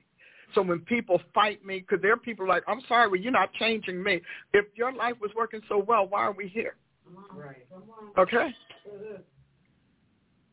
God saved you to change you. I was what? Shaped in iniquity, and in sin did my mother conceive me. So he, he gave you all new spiritual equipment, a whole new spiritual energy force. The nuclear energy of your soul is your new creation spirit so that it could steadily and systematically change your soul into what would cause your body to be regulated by it and not a host of external and foreign circumstances or agents. So we did. I made my I taught her thinking. One of the things that you don't do is teach your, your children critical thinking. You don't teach them to think critically. So and and so therefore anybody who emotionalizes them becomes their critical intelligence. Wow. I want to be like my friends when your kids start talking about needing to be like your friends, you need to start having identity classes. That's just my thought. It works here. And I mean, and not all of your children will do it. And some of them may not do it when they're young, but you sow it anyway. So that when they get older, it will be there for them when you're not around them. A, a, critical thinking was big in my house. You had to know what words meant. You had to know what how words become things and things become actions or things become beings. And I had to, I, I did that. I'm telling you that a lot of you all, you listen to Spock who started telling you that your children ought to raise you right. They ought to raise you right. I mean, you look at television now. The children are raising the parents. I told them, I'm sorry, that's a movie. That's a fantasy. See, that, that, that's TV child rearing. They're paid to look weak. They're paid to look thoughtless. Television pays these actors to make parenting look feeble, ignorant, and submissive to something that's 10 and 12 years old. I'm like, you still sitting at my table? You eating my food? Oh, no, baby girl, you cannot tell me. All you know is your 12 years of life, and seven of them you didn't know anything. So you're going to give me your five years, and you're going to pit that against my 35, 40, and 50 years. I need you to understand, sweetheart, you're a kid. There's a reason why we said stay in the kid's place. On the one hand, we'll tell you that the kid's judgment center doesn't finish, doesn't develop until they're 25, 30. But then on the other hand, we got a 12-year-old telling you who to date. How are you going to tell me about dating and mating? I can't even get you to uh, spell those words in the spelling bee.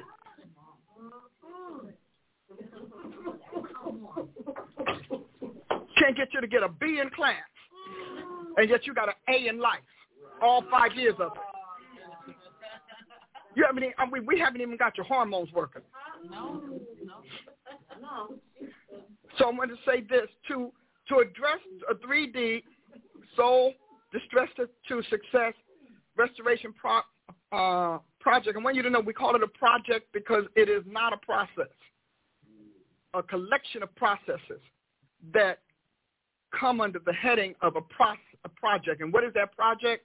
Your journey from soul dependency to soul liberty. You talk about there are a lot of you all are dependent on people. You uh, the, the reason you can't obey, obey God because you're dependent on what Mama said, what Daddy said, what this one said and that one says, and, and what your spouse said. Now, your spouse has been wrong about the last 16 things. You're in a house you hate, Come on. driving a car you can't stand. Is that all right? That's all right.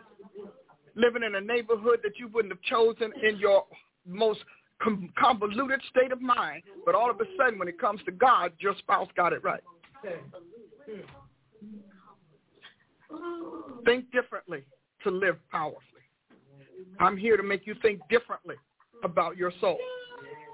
To address the human soul in any way is a massive undertaking because the soul is immaterial, untouchable, and invisible. That's my people, isn't it? What, what my tribe is. Lakeisha said, can't, can't, what you're comment on, can't get you to get a B in class that you have an A in life. She said, could you please come repeat that to my students sitting in this classroom right now?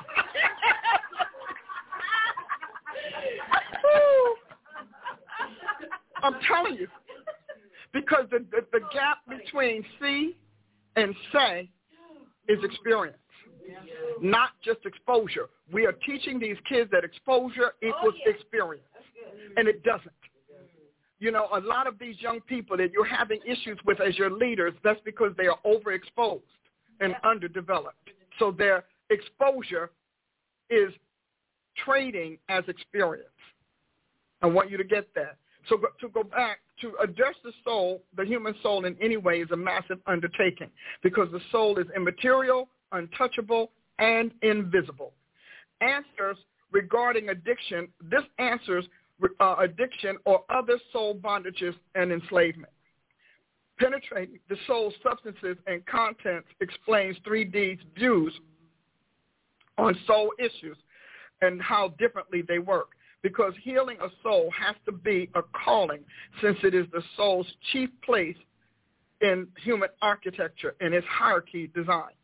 So when you think about it, it's a massive undertaking and attempting to explore it even superficially is a brash endeavor as the soul is immaterial, untouchable, and invisible to the naked eye. Despite all of this, it un- un- nonetheless consumes the attention of nearly everyone alive and imposes its acuteness on all creatures. To answer the vast reasons for addiction or other soul bondages and enslavement, quarrying the human soul at the outset is inescapable because everything that happens to the human body is engineered by the soul, and all that occurs in and through it is infused by its spirit. Two facts that epitomize the brilliance of immersive soul healing and the restoration process you are about to experience. Penetrating the soul substances and contents explains how and why 3D views soul's issues differently because healing a soul has to be a calling since it is the soul's chief place in uh, uh, uh, in human architecture and its hierarchical designs. Unknown to many, the soul um, to many soul treaters, the soul has its own biotics that rest on the immaterial anatomy, neurology, chemistry, and dispensaries that keep the whole thing alive. all of which are anabolically synthesized, which means God has, we have your body's anatomy. We have your nervous system's neurology. All of these began in your soul.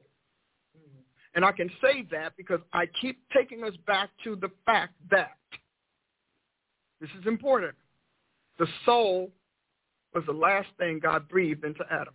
Mm-hmm. And if he had never breathed into Adam, the Lord would be visiting Eden back and forth, looking at this wonderful corpse that he made, the way a, an artist keeps admiring the dead statues they make. Mm-hmm. The soul being breathed into Adam to cause him to become a living soul meaning the body didn't matter. The body was just for earth contact, just for earthly existence. And had Adam not fallen, he would have gotten the Christ body that Paul is prophesying in 1 Corinthians 15. Does this help you all? Because as long as you keep thinking that it's your body that is your your physical this and your physical that that is the culprit, you will not appreciate the fact that your body is telling your soul to compound things that will satisfy it but will not keep it alive, will not make it whole or keep it whole. So when you taste, you go out to the restaurant, you taste this wonderful food. Isn't this great? This is lovely. This is now my new favorite meat. This is my new favorite diet. And you and you command your soul to alter your appetency machine to accommodate it, even though it made you sick three hours later. But it tastes so good. So you keep you because what what do people tell you? Just keep going, just keep doing it, keep doing it until something alters your physiological makeup or your chemical makeup to accept it because you want it. Classifying the soul as a being uh, makes 3D sometimes contradict, in some cases eradicate traditional soul definitions and, doctri- and doctrines, be they biblical, psychological, or metaphysical, which means, you know, life. Um, bio synthesizing energy, what invigorates the body's anatomical biotic functions. I just described that. God breathed into Adam's nostrils the breath of life. Breath of life. Did you know it wasn't Earth's breath of life? It was eternity's breath, breath of life. It was his maker's breath of life. And with that came the blood. And with the blood came all of the other chemistries and all of the other hormones and all of the other uh, energies, serums, cells, you name it. They all came with the blood. Which is why the blood is so important and it's tied to everything. When I was watching this last night, I thought about they were talking about the hormones and how he was describing it, and the guy was just such a great teacher. Can't even tell you his name. I don't even, you know, he was so good. I just got caught up with what he said. so, um, but the way he described it, it was like the the blood is this massive, massive, and I mean massive, multi-directional transit system.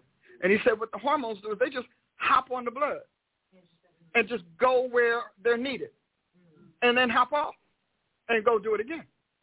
And I said, and, it, and when he didn't say it like that, but that's how I saw it. I said, so your hormones, they, he said, hormones will not go where they don't belong. They will not rest where they don't belong. They will not try to help, but they are not conformed or constructed to help. Uh, so if it's meant to, if, if, if this is meant to go to the heart, is I'm, I'm sorry the lungs doing badly. Ooh, it's unfortunate. okay, but hey, listen, uh, coming down the line, the next the next delivery, we're gonna drop this off. but I thought about that, and as I thought about it, it was very interesting because I thought about when I, I keep going back to that the body that God made, as beautiful as it was, it was a corpse, and it never became anything until his breath, which carried their soul. Can you imagine the phenomena of that? His breath. he controlled his breath so it didn't breathe out, you know, something else. It doesn't even say he breathed in the nostrils of the animals, and yet they were animated by his touch. All of the animals, and when God made him, it doesn't say how he gave him life. Uh, but, but, but I don't know if anybody ever been touched by Jesus, but if you've been touched, you kind of can answer that question yourself personally. you know, like, mm. the man's full. I mean, full of power. Nothing but this, this, um, uh, uh, this scary energy. And so it doesn't say how he did, but he said he literally made Adam. And this is the Almighty. And he breathes on him. He breathes into his nostril. And the entirety of his soul and the entirety of his spirit, which is fused with his own spirit, enters the body. I don't care how deep a scientist you may be. I bet you my answer explains it better than yours. Yeah.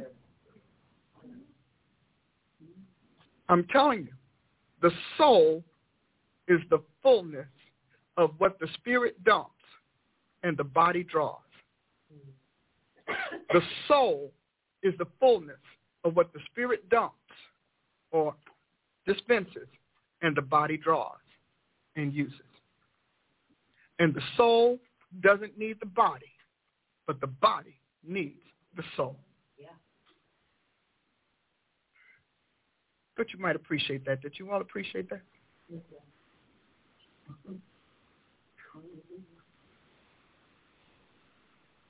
I think you might like this. To say the human soul begins its journey into this world traumatically is an understatement that resonates throughout its lifetime. Upon entering life, the human soul encounters distress more immediately and frequently than it does success. Entering the physical sensations such as entering with the physical sensations such as fear, anger, hunger, and discomfort the moment it leaves the, womb. From the sperm that deposited its life into the egg that conceives and fleshes it out, the soul enters the world fragile and sorrowful. Why does a baby born giggling? Why does the baby come out shrieking? I mean, terrified. Right there.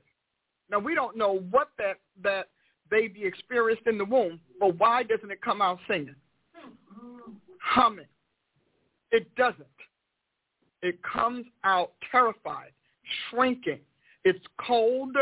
The glaring light is is blinding it, and it's hungry because we've severed it from its on-demand feeding. Day one of its incarnated existence delivers it to a series of shock waves that impress life's harsh realities on it. Flinching at the glaring light, it meets exiting the womb. Bodily discomforts that replace its warm, cozy environment welcome it to life on earth. The reason these are being described here is not to rehash what is already known about, um, about life on earth, but to emphasize the disturbing soul shocks newborn infants feel from birth that initiate the first of a life of lifelong trauma imprints on their soul. Not dismissing, not dismissing the waves of upset it endures outside of it. A soul treater can do, excuse me, a physical health practitioner can readily observe physical distress of the body. A soul treater can do the same with the part of you that no one escapes. The reason is the soul talks, goes, compels, and silences almost at will. When and where did it all start? In the womb, at your birth. The kicking babe that keeps mother up at night. The screaming infants whose screams must be interpreted. The toddler that can neither be still nor safeguard itself are all motivated by the soul. And yet, child rearing rarely considers it, focusing more on the mind and thoughts, taking the feelings for granted or as a, a nuisance experience that comes along with being human. Child rearing mostly dismisses what impels their youngsters from the inside out. We have it, which is why we're here today, because we thought the brain was king. The, the mind is it, and we call often say the soul is the mind. The soul is the mind and the heart. And we don't realize that in God's world, it's a whole being. So this is our Soul Sunday, Soul of Success. It's an excerpt from there. Proverbs 23, 7, for as he thinketh in his heart, so is he. As so what we think we are in our heart, that's why identities are so important. It's important that you shape your child's identity. When they come home and said, I want to be like so and so, don't let that ride when they come and they watch television and, and, and they want to be like this or that, you don't have to let that ride. Now, if it's a healthy thing, God bless you, go with it. But if it isn't, or if it's something that you know is causing them to think less of themselves and too much of their fantasy or what they admire, then you need to halt it. In our 3D book, is this all right? Yeah. We have, I've dealt with the premise. Let me find my sticky because, you know, I did make some dog ears. Because this is, I think this is very important for parents to understand.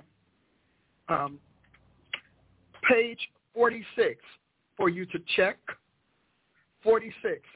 Emulation and aspiration can foster addictions.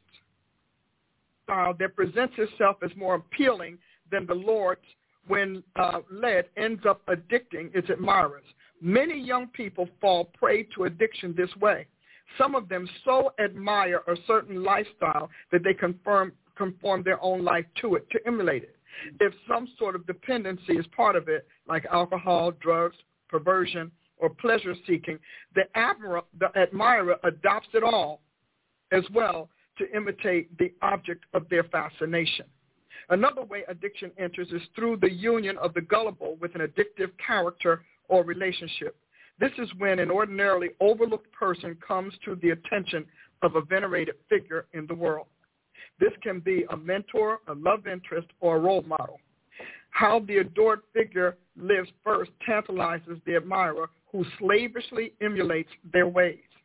If dependency is a factor in that admiration, the impressionable soul will fall victim to its captivity. Any one or combination of these possibilities can be ascribed to the power to draw a soul into bondage to a doomed God.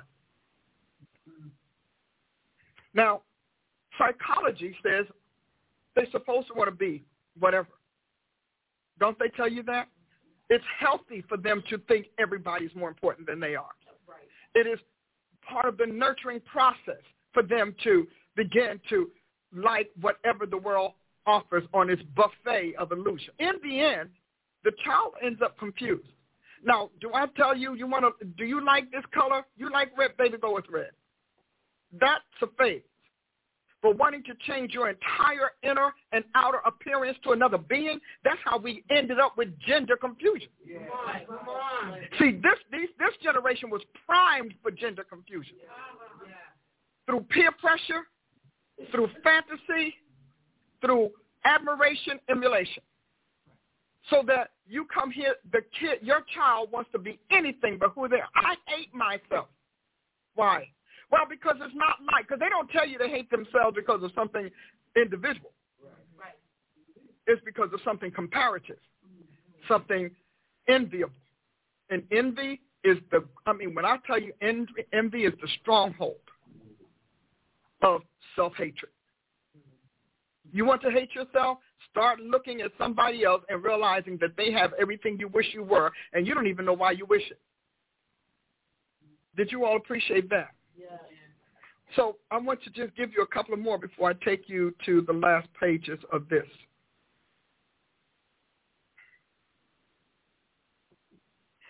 The compulsory, this is page 47, the compulsory plight of the sorrowful soul. The mysterious villain, excuse me, in most addictions is hope deferred. A lengthy discussion unmasking this culprit comes later in your deliverance process.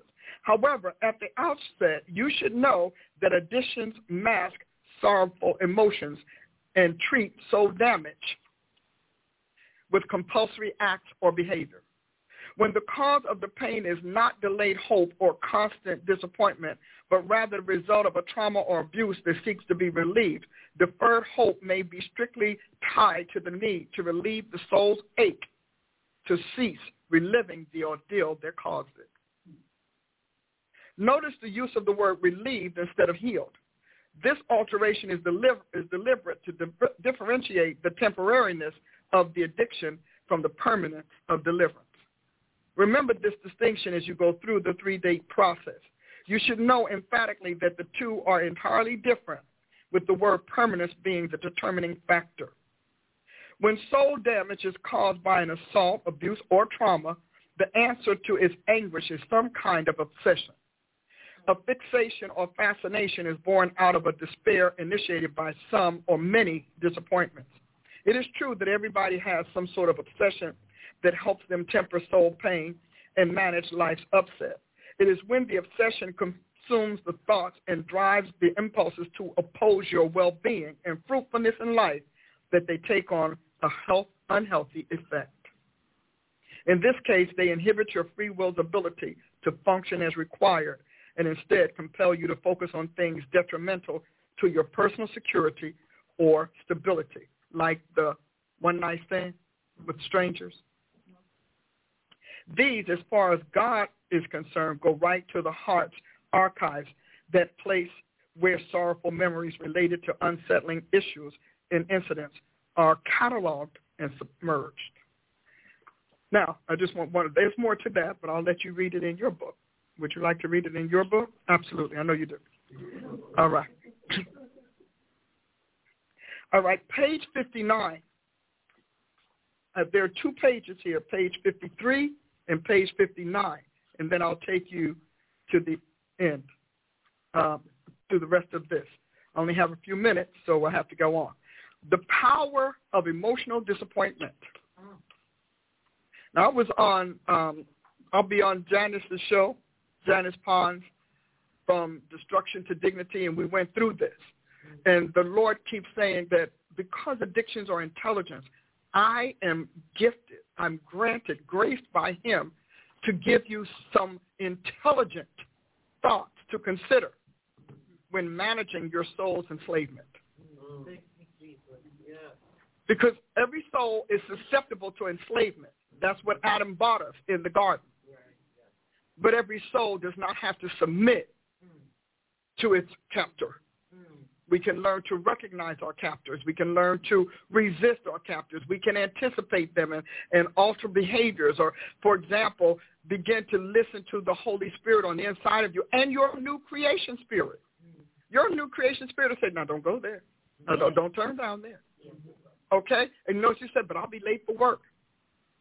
So the, your, your new creation spirit said, well, okay, here we go. All right, so gear up because we getting ready to go through this because we know what's around that corner because we've heard it from the Spirit of God that's also resident in you. Not just resonant, resident. So this on page 50 through, disappointments, a power of emotional disappointment. Disappointments crush expectancy, and if repeated or extensive enough, they stifle hope. Soul sorrow is a response to deeply submerged reactions to disappointment. An ongoing dynamic inwardly resolves the anger, wrath, embarrassment, offense, or other negative emotion caused by a painful, threatening, or infuriating incident. Deserved or not, the heart reacts to anything that is discordant with its whims or vows, its peace or pursuits. A masterful repository, the human heart registers and reacts to everything that penetrates it, which is why the Lord tells us to guard it with all diligence. The human heart is the conductor of the soul that is designed to prevent or relieve emotional discomforts and seek remedies for whatever affects it. The heart's defenses respond to these somewhat like the white blood cells in the body that immediately go to work soothing physical wounds. It is at this point the addiction option gets its start because resolving emotional hurt and sorrow takes priority over all else in the emotional self. The cogs and wheels depict your emotional apothecary's results, how they respond to it to inseminate your addiction and afterward justify its maintenance. Does this speak to you all? And then lastly, now that's only a couple of paragraphs. You have to buy, you have to buy the book. Do we have the book? It's somewhere. We got it on so many places. I know we have it on the site. We have it. It's on Amazon. We have it. We just have it. Okay. Here's something. Page 59, I think, would um, we would have, uh, you would appreciate it. The disguise. Earlier, two inner tor- turmoils of the soul, sorrowful soul were identified as alienation and isolation. On the surface, the sorrowful soul appears happy, alert, and well composed. This demeanor is genuine until the real or imagined threat to its security surfaces. Then all sorts of flags, bells, and whistles go off to set in motion the elaborate machine concocted to protect the emotions and shield the heart from its deepest fear, which is disappointment. How does it show up? The dreaded disappointment panic shows up um, disguised as risky or risque behavior patterns, rigid decisions, irrational choices, and uncontrollable and often illogical pushback when emotional dangers surface, especially the familiar ones. Under these circumstances, the submerged emotional operating system monitoring the feelings is aroused. Any one or combination of the signatures just mentioned sound the alarm and sends the soul's defenses into full alert. Touchiness, disagreeableness, dissension, and arguments are the first responses. These are followed by distrust, accusation, criticism, and obstinacy. The last one, obstinacy, is the shutdown as the person's emotional doors and gates slam shut. Why did I say this? So that you can find yourself, so that you can locate yourself, so that you can decide, is this touchiness real or is it resonating?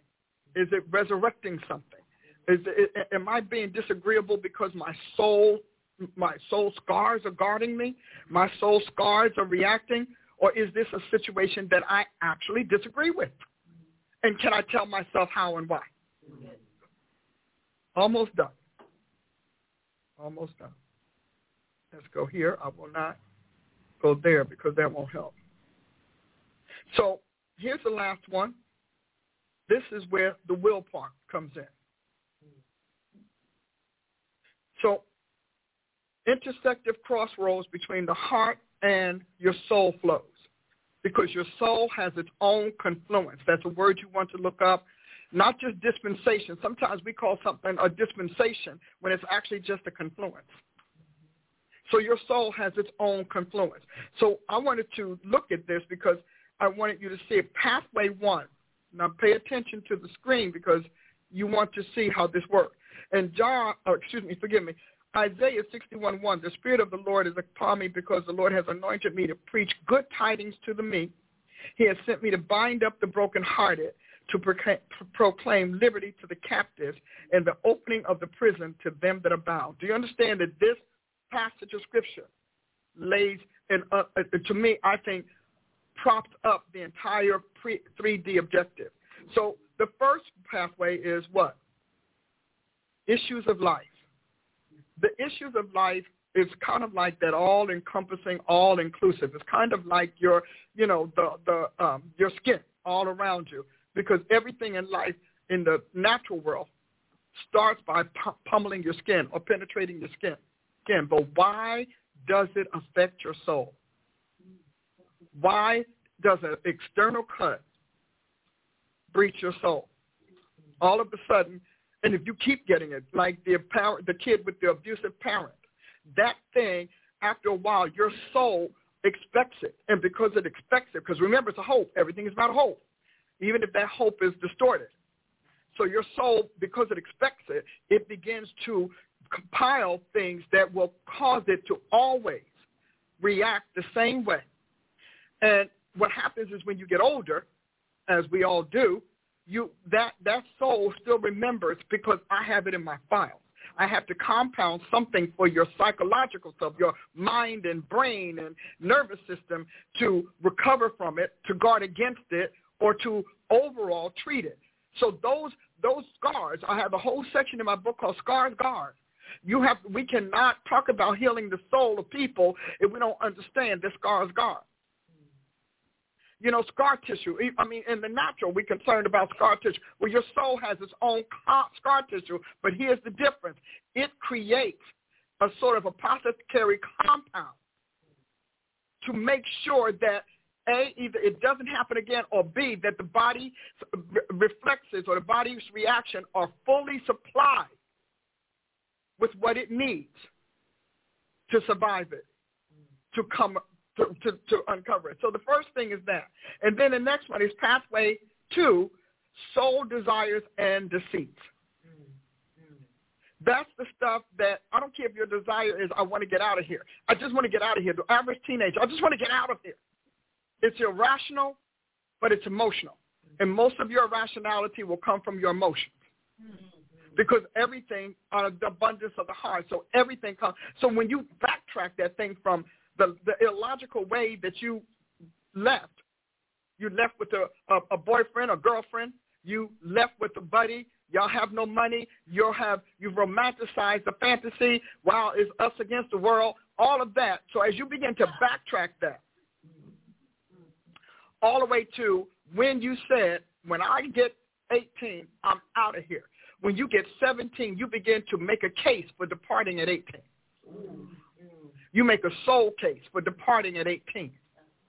So your soul begins to say it because your heart reminds you. Now remember now, part of your 18th birthday gift from me is that you're old enough to be free. So you have to give that. And then the deceits.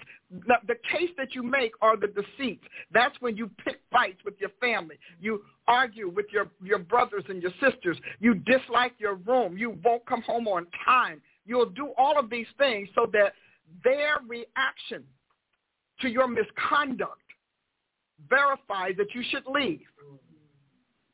And if a spiritual force is involved, that spiritual force is going to pick, kick up problems. It's going to kick up arguments and dissensions.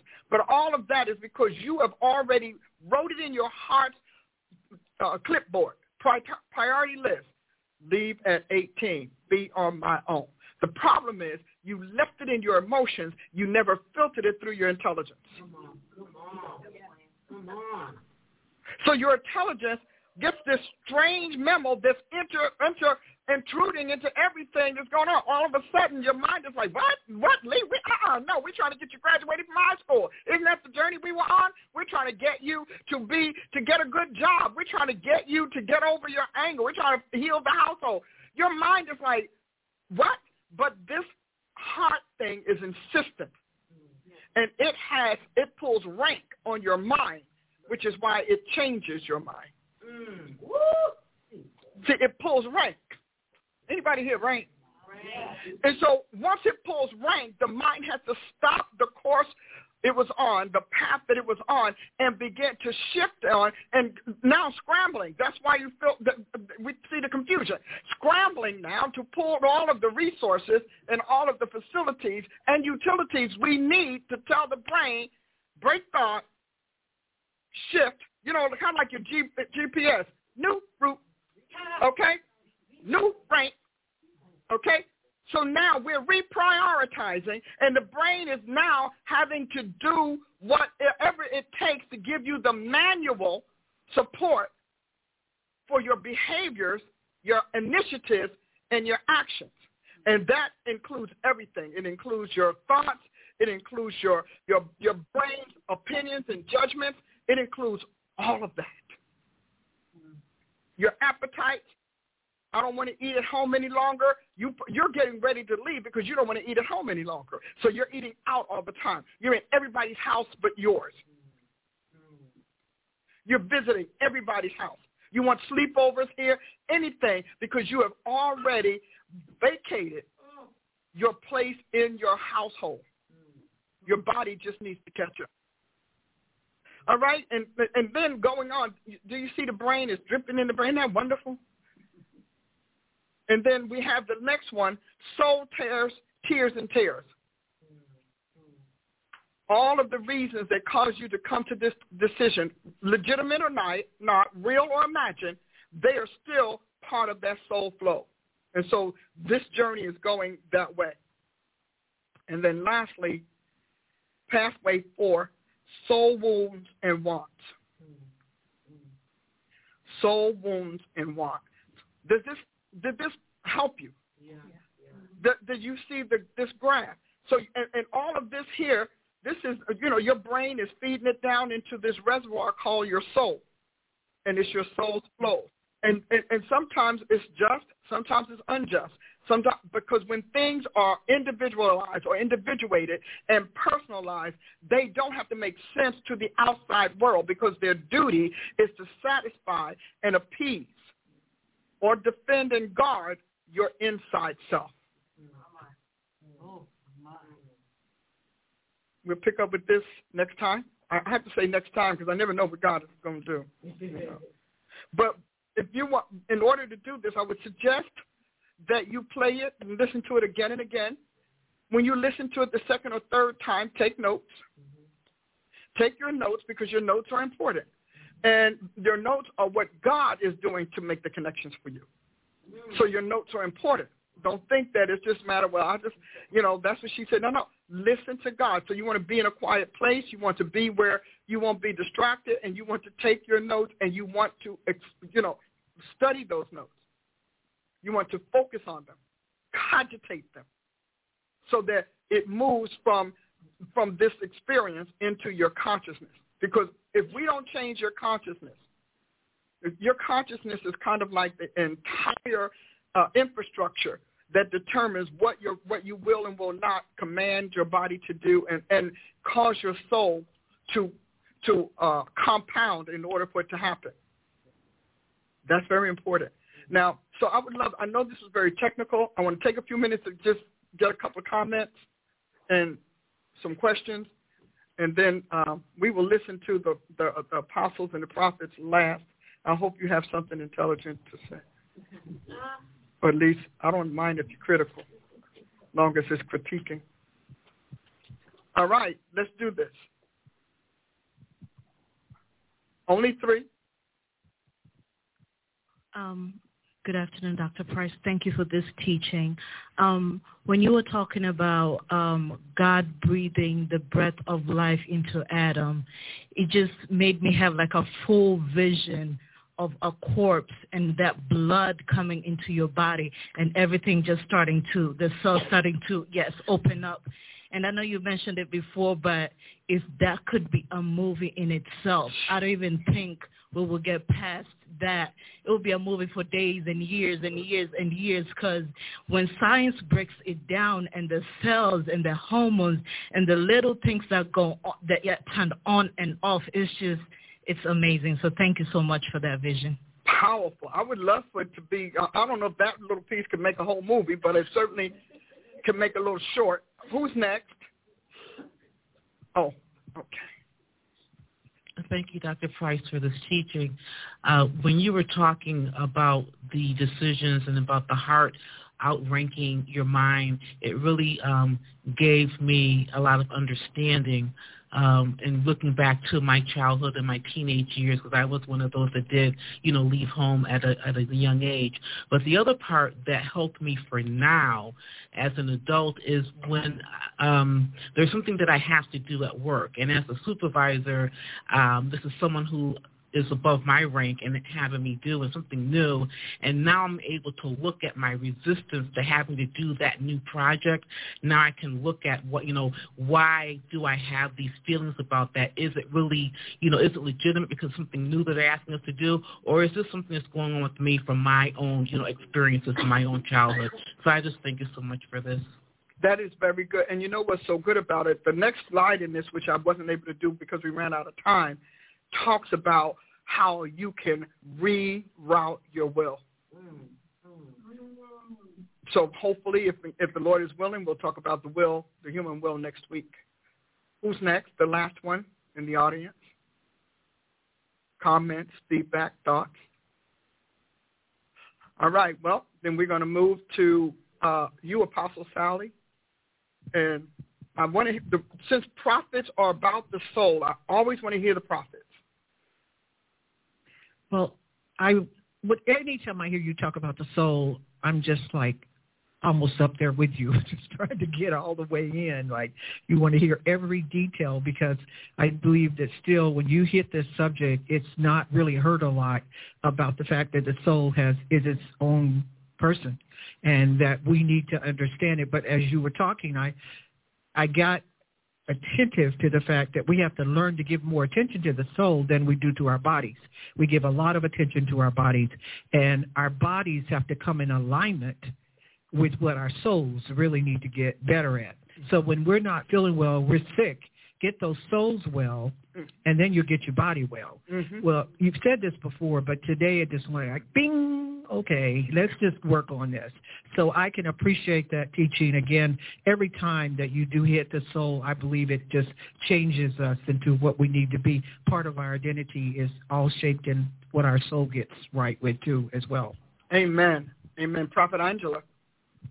Prophet Howard, the force. Yes, ma'am. I really appreciated what you said about cogitation and project. Uh, the 3D being a 3D project and not just a process, but a compilation of processes. I noticed that sometimes with uh, newer 3D clients, they will come with the fantasy of the 3D experience being a tele-altar call. and I even I couldn't have let that one go. and I even had a client, you know, ask, say to me one time, well, I don't see uh, what just talking about it is going to do to, to help me. And I made the correlation that if God used words to build the world, then he can use talking through and wording through what's going on with you to rebuild your soul. Mm-hmm. And so what you said about the note-taking, about the uh, really taking the time to process all of this information is really extremely critical. And people have to understand that in the project of making your soul uh, restored and converted and whole and all of the powerful things that we're learning and hearing, there's a difference between your brain taking taking in information and you actually drawing the spirit of the knowledge of that information into your consciousness so that it'll actually begin to do um, that next level of what your picture is showing us of dripping in, flowing in, and, and shifting your soul into another place that actually changes your life. And so a lot of times in the church, we've been trained to information gorge. You were talking about those addictions, but we often don't talk about our churchy addictions. Mm mm. and how we disguise certain habits as, you know, righteousness and as going after God when they're really just lazy ways of silencing the spirit of conviction mm. on the inside, Woo. right? And so we have to. So go to the prophets, baby. Some prophets. You know, watch them prophets. You know, and so we do it to make ourselves feel good. You know, we came and listened to Dr. Price in the studio. Okay, but did you take the spirit of that knowledge and go and, and begin to work the spirit of that knowledge to become what the information was released mm. for you to become. Amen. And, and, and you know, as, as far as the word goes, understand the Bible said Jesus cast out spirits with the word. And that he spoke the word and healed them. Only send the word only. And it's because people don't know scripture. They have been, you know, this is the generation that never knew the Lord because they got new lords. They chose new gods. Their predecessors chose new gods. Um, and if anybody, if we have a question online, I'll take it. How about you or comment? Chief? Okay well, and I think that you handled that earlier so well when you made the analogy of you don't want words to just be words, but that you're how how words are optimized or used and turned into devices. You made the analogy between the words and the cell phone. Like if you just looked at all the words on your cell phone, okay, that would be profitable to you. But watching them come into action and turn into a living organism or living device, I think that's a powerful thing. I think the whole series can be summarized by something you said uh, early on very powerfully, and that is we cannot appreciate the way God saved our souls or had to save our souls mm-hmm. if we don't understand how it's made. Because it, it allows us to do what Prophet Angela just commented on. You can then theorize and uh, you know religionize the entire experience because you don't understand the actual technological development and and and construction of what God actually saved. We don't know what He saved. We mm-hmm. thought it was our faith. we thought it was our belief system. But when you start going in and start talking about a biological process, there actually being a deficiency, a breach. That's different because then you can you can equate it to a doctor going in and say, "I removed your cancer." And mm-hmm. you're now cancer free. Mm-hmm. And so we don't see it that way because we've over religionized, we've over spiritualized, and I think that you bringing the technology of the construct of the soul will allow us to actually save souls. Mm. Because we, you know, we're this is save souls an institution, and we don't know the first thing to do with a broken soul. I love it. I love it. But I want, um, as she's, as we're getting ready for her final statement, I want to give you four passages of scripture for you to um, to just snap. Y'all can take a picture of it. Four? Okay, five. Psalm 23, 3, he restores my soul. He leads me in the paths of righteousness. We just think that's a nice theoretical idea, you know, theological thing, righteousness. Not that righteousness means the right way of life or the way he rightly designed that code. Righteousness is also a code. It's a, a you know, it's an algorithm. It's God's algorithm for the human soul. And then we have Psalm 19:7, the law of the Lord is perfect. The law of the Lord is perfect, converting the soul. The testimony of the Lord is sure, making wise the simple. I gave you his testimony. You are wiser. Uh, verse John, 3 uh, John 1, 2, Beloved, wish above all things that thou mayest prosper and be in health, even as thy soul. Your soul is supposed to prosper you, which is why 3D rests on the premise that your talents can take you where your soul can't keep you. Philippians 2.12, uh, Wherefore, my beloved, as you have always obeyed, not as in my presence only, but now much more in my absence. Work out your own salvation with fear and trembling. And then Hebrews, but we are not of them who draw back to perdition, but of them that believe to the saving of the soul. And Peter asked, the end of your faith is the saving of the soul. It's important that you have these.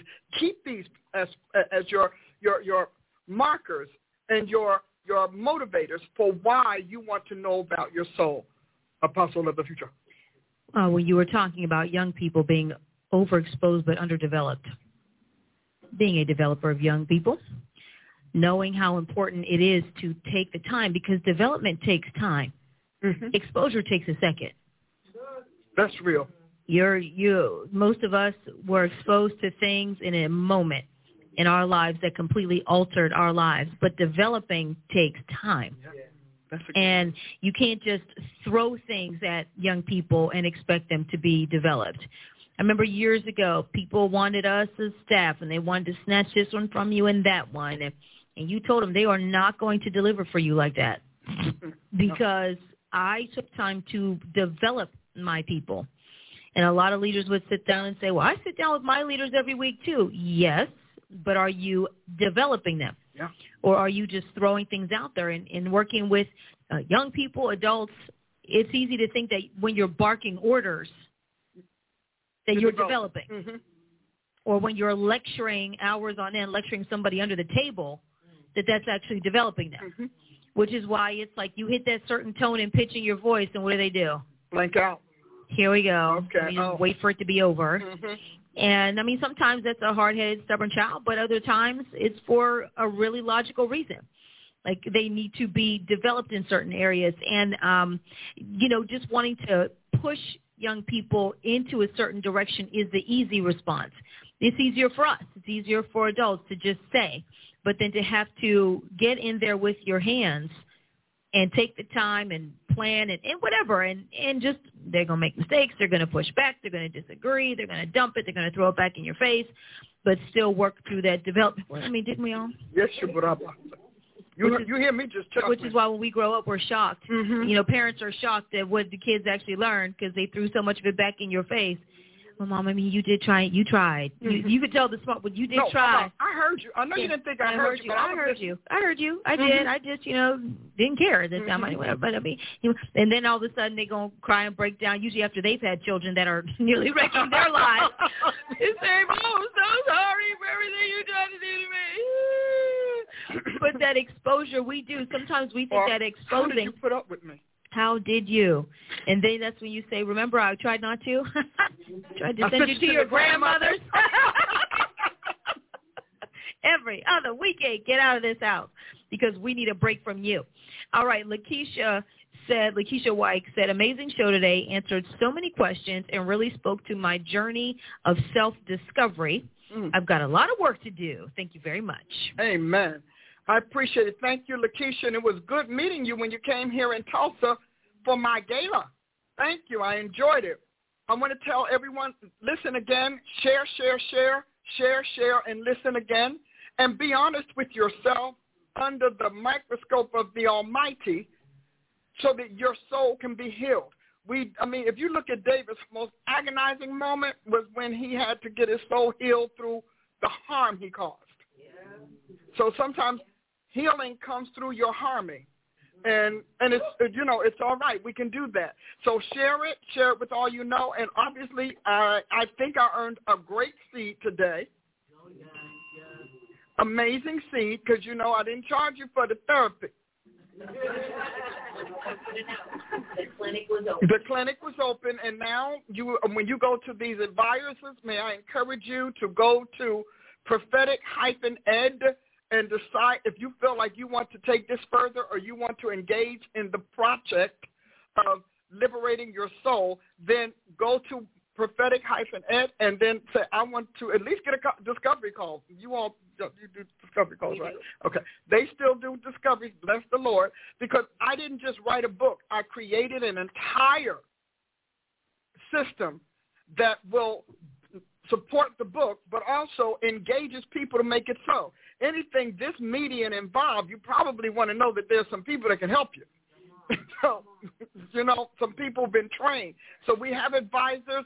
You know, we have we have clients. They you heard her talk about. We have clients. So this is something that you think you would like to to pursue for yourself. That, excellent. If you think you would like to be an advisor, why don't you do the same thing and just write a note? How could I get into your 3D? advisor program because some of you may have, you know, been called of God to do it. And I need you to understand that it's a stringent program. This is not, see, this program does not care about your anointing. I just want you to understand, we don't roll on anointing. Yeah, it's not, no, no, there's no osmosis happening here. Okay? Holy Ghost is not just going to show up and say, hey, Zap, his name is Merlin. God has a lot of names. Merlin is not one. Wizard of Hell is not the other. So, but if you feel like this is something you'd like to be a part of and you want to learn how to do, hey, by all means, let us know. Again, sow a seed. I think that Rachel has it on the screen. We want you to get the article that we talked about and, and get your 3D book. Hey, get your drill. drill. Uh, you're going to need your drill you're going to need, huh? Okay, so y'all turn your phones down, thank you. Um, put an earbud in. Okay, so get your drills and then get your, hold one up, get your word clouds because they too will help you. You're going to love the soul word cloud, and I know that if I drag my feet on it, Rachel's going to aggravate me, so we'll have to. Starting today. I love you all dearly. I thank God for you. We've done this a lot of years together, and I'm looking for a lot more years. But I am a person that, that 100% believes that education is to produce a product. And I'm not the only one. Even as you pray about our education system in our country, product are they producing? Because that product is your future. And you're going to be a lot older dealing with that future, which means you'll be a victim of that future. So we'll talk about that another time. God, we give you praise. We give you honor and glory for who you are and all that you've done. Lord, I thank you for giving us this opportunity to restore our souls, to heal our souls, and Lord, to understand, giving us the intelligence and the wisdom to know how to at least be, get started. But most importantly, dear Lord, to understand what it is you're doing in the invisible parts of us from the inside out. In Jesus' name, amen.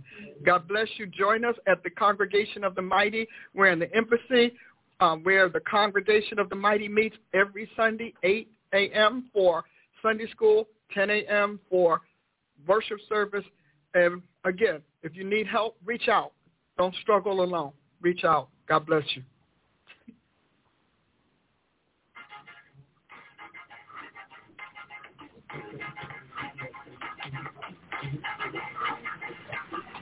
You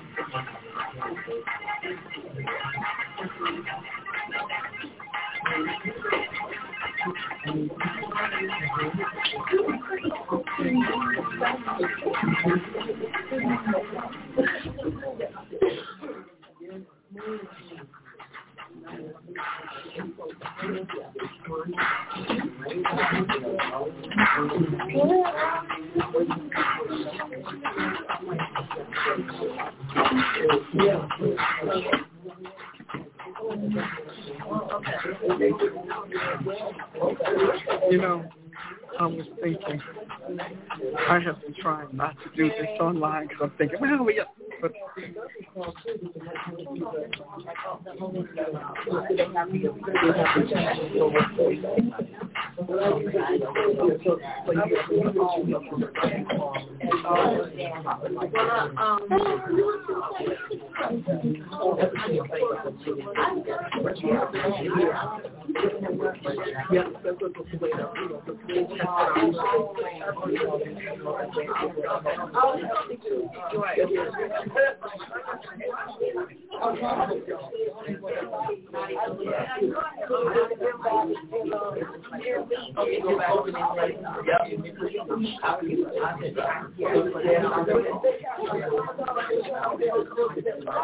Yep she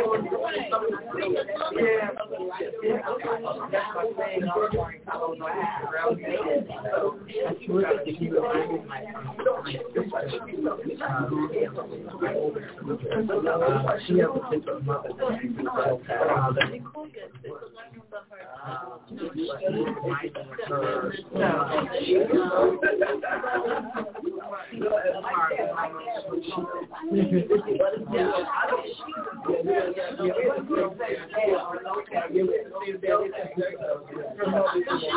yeah.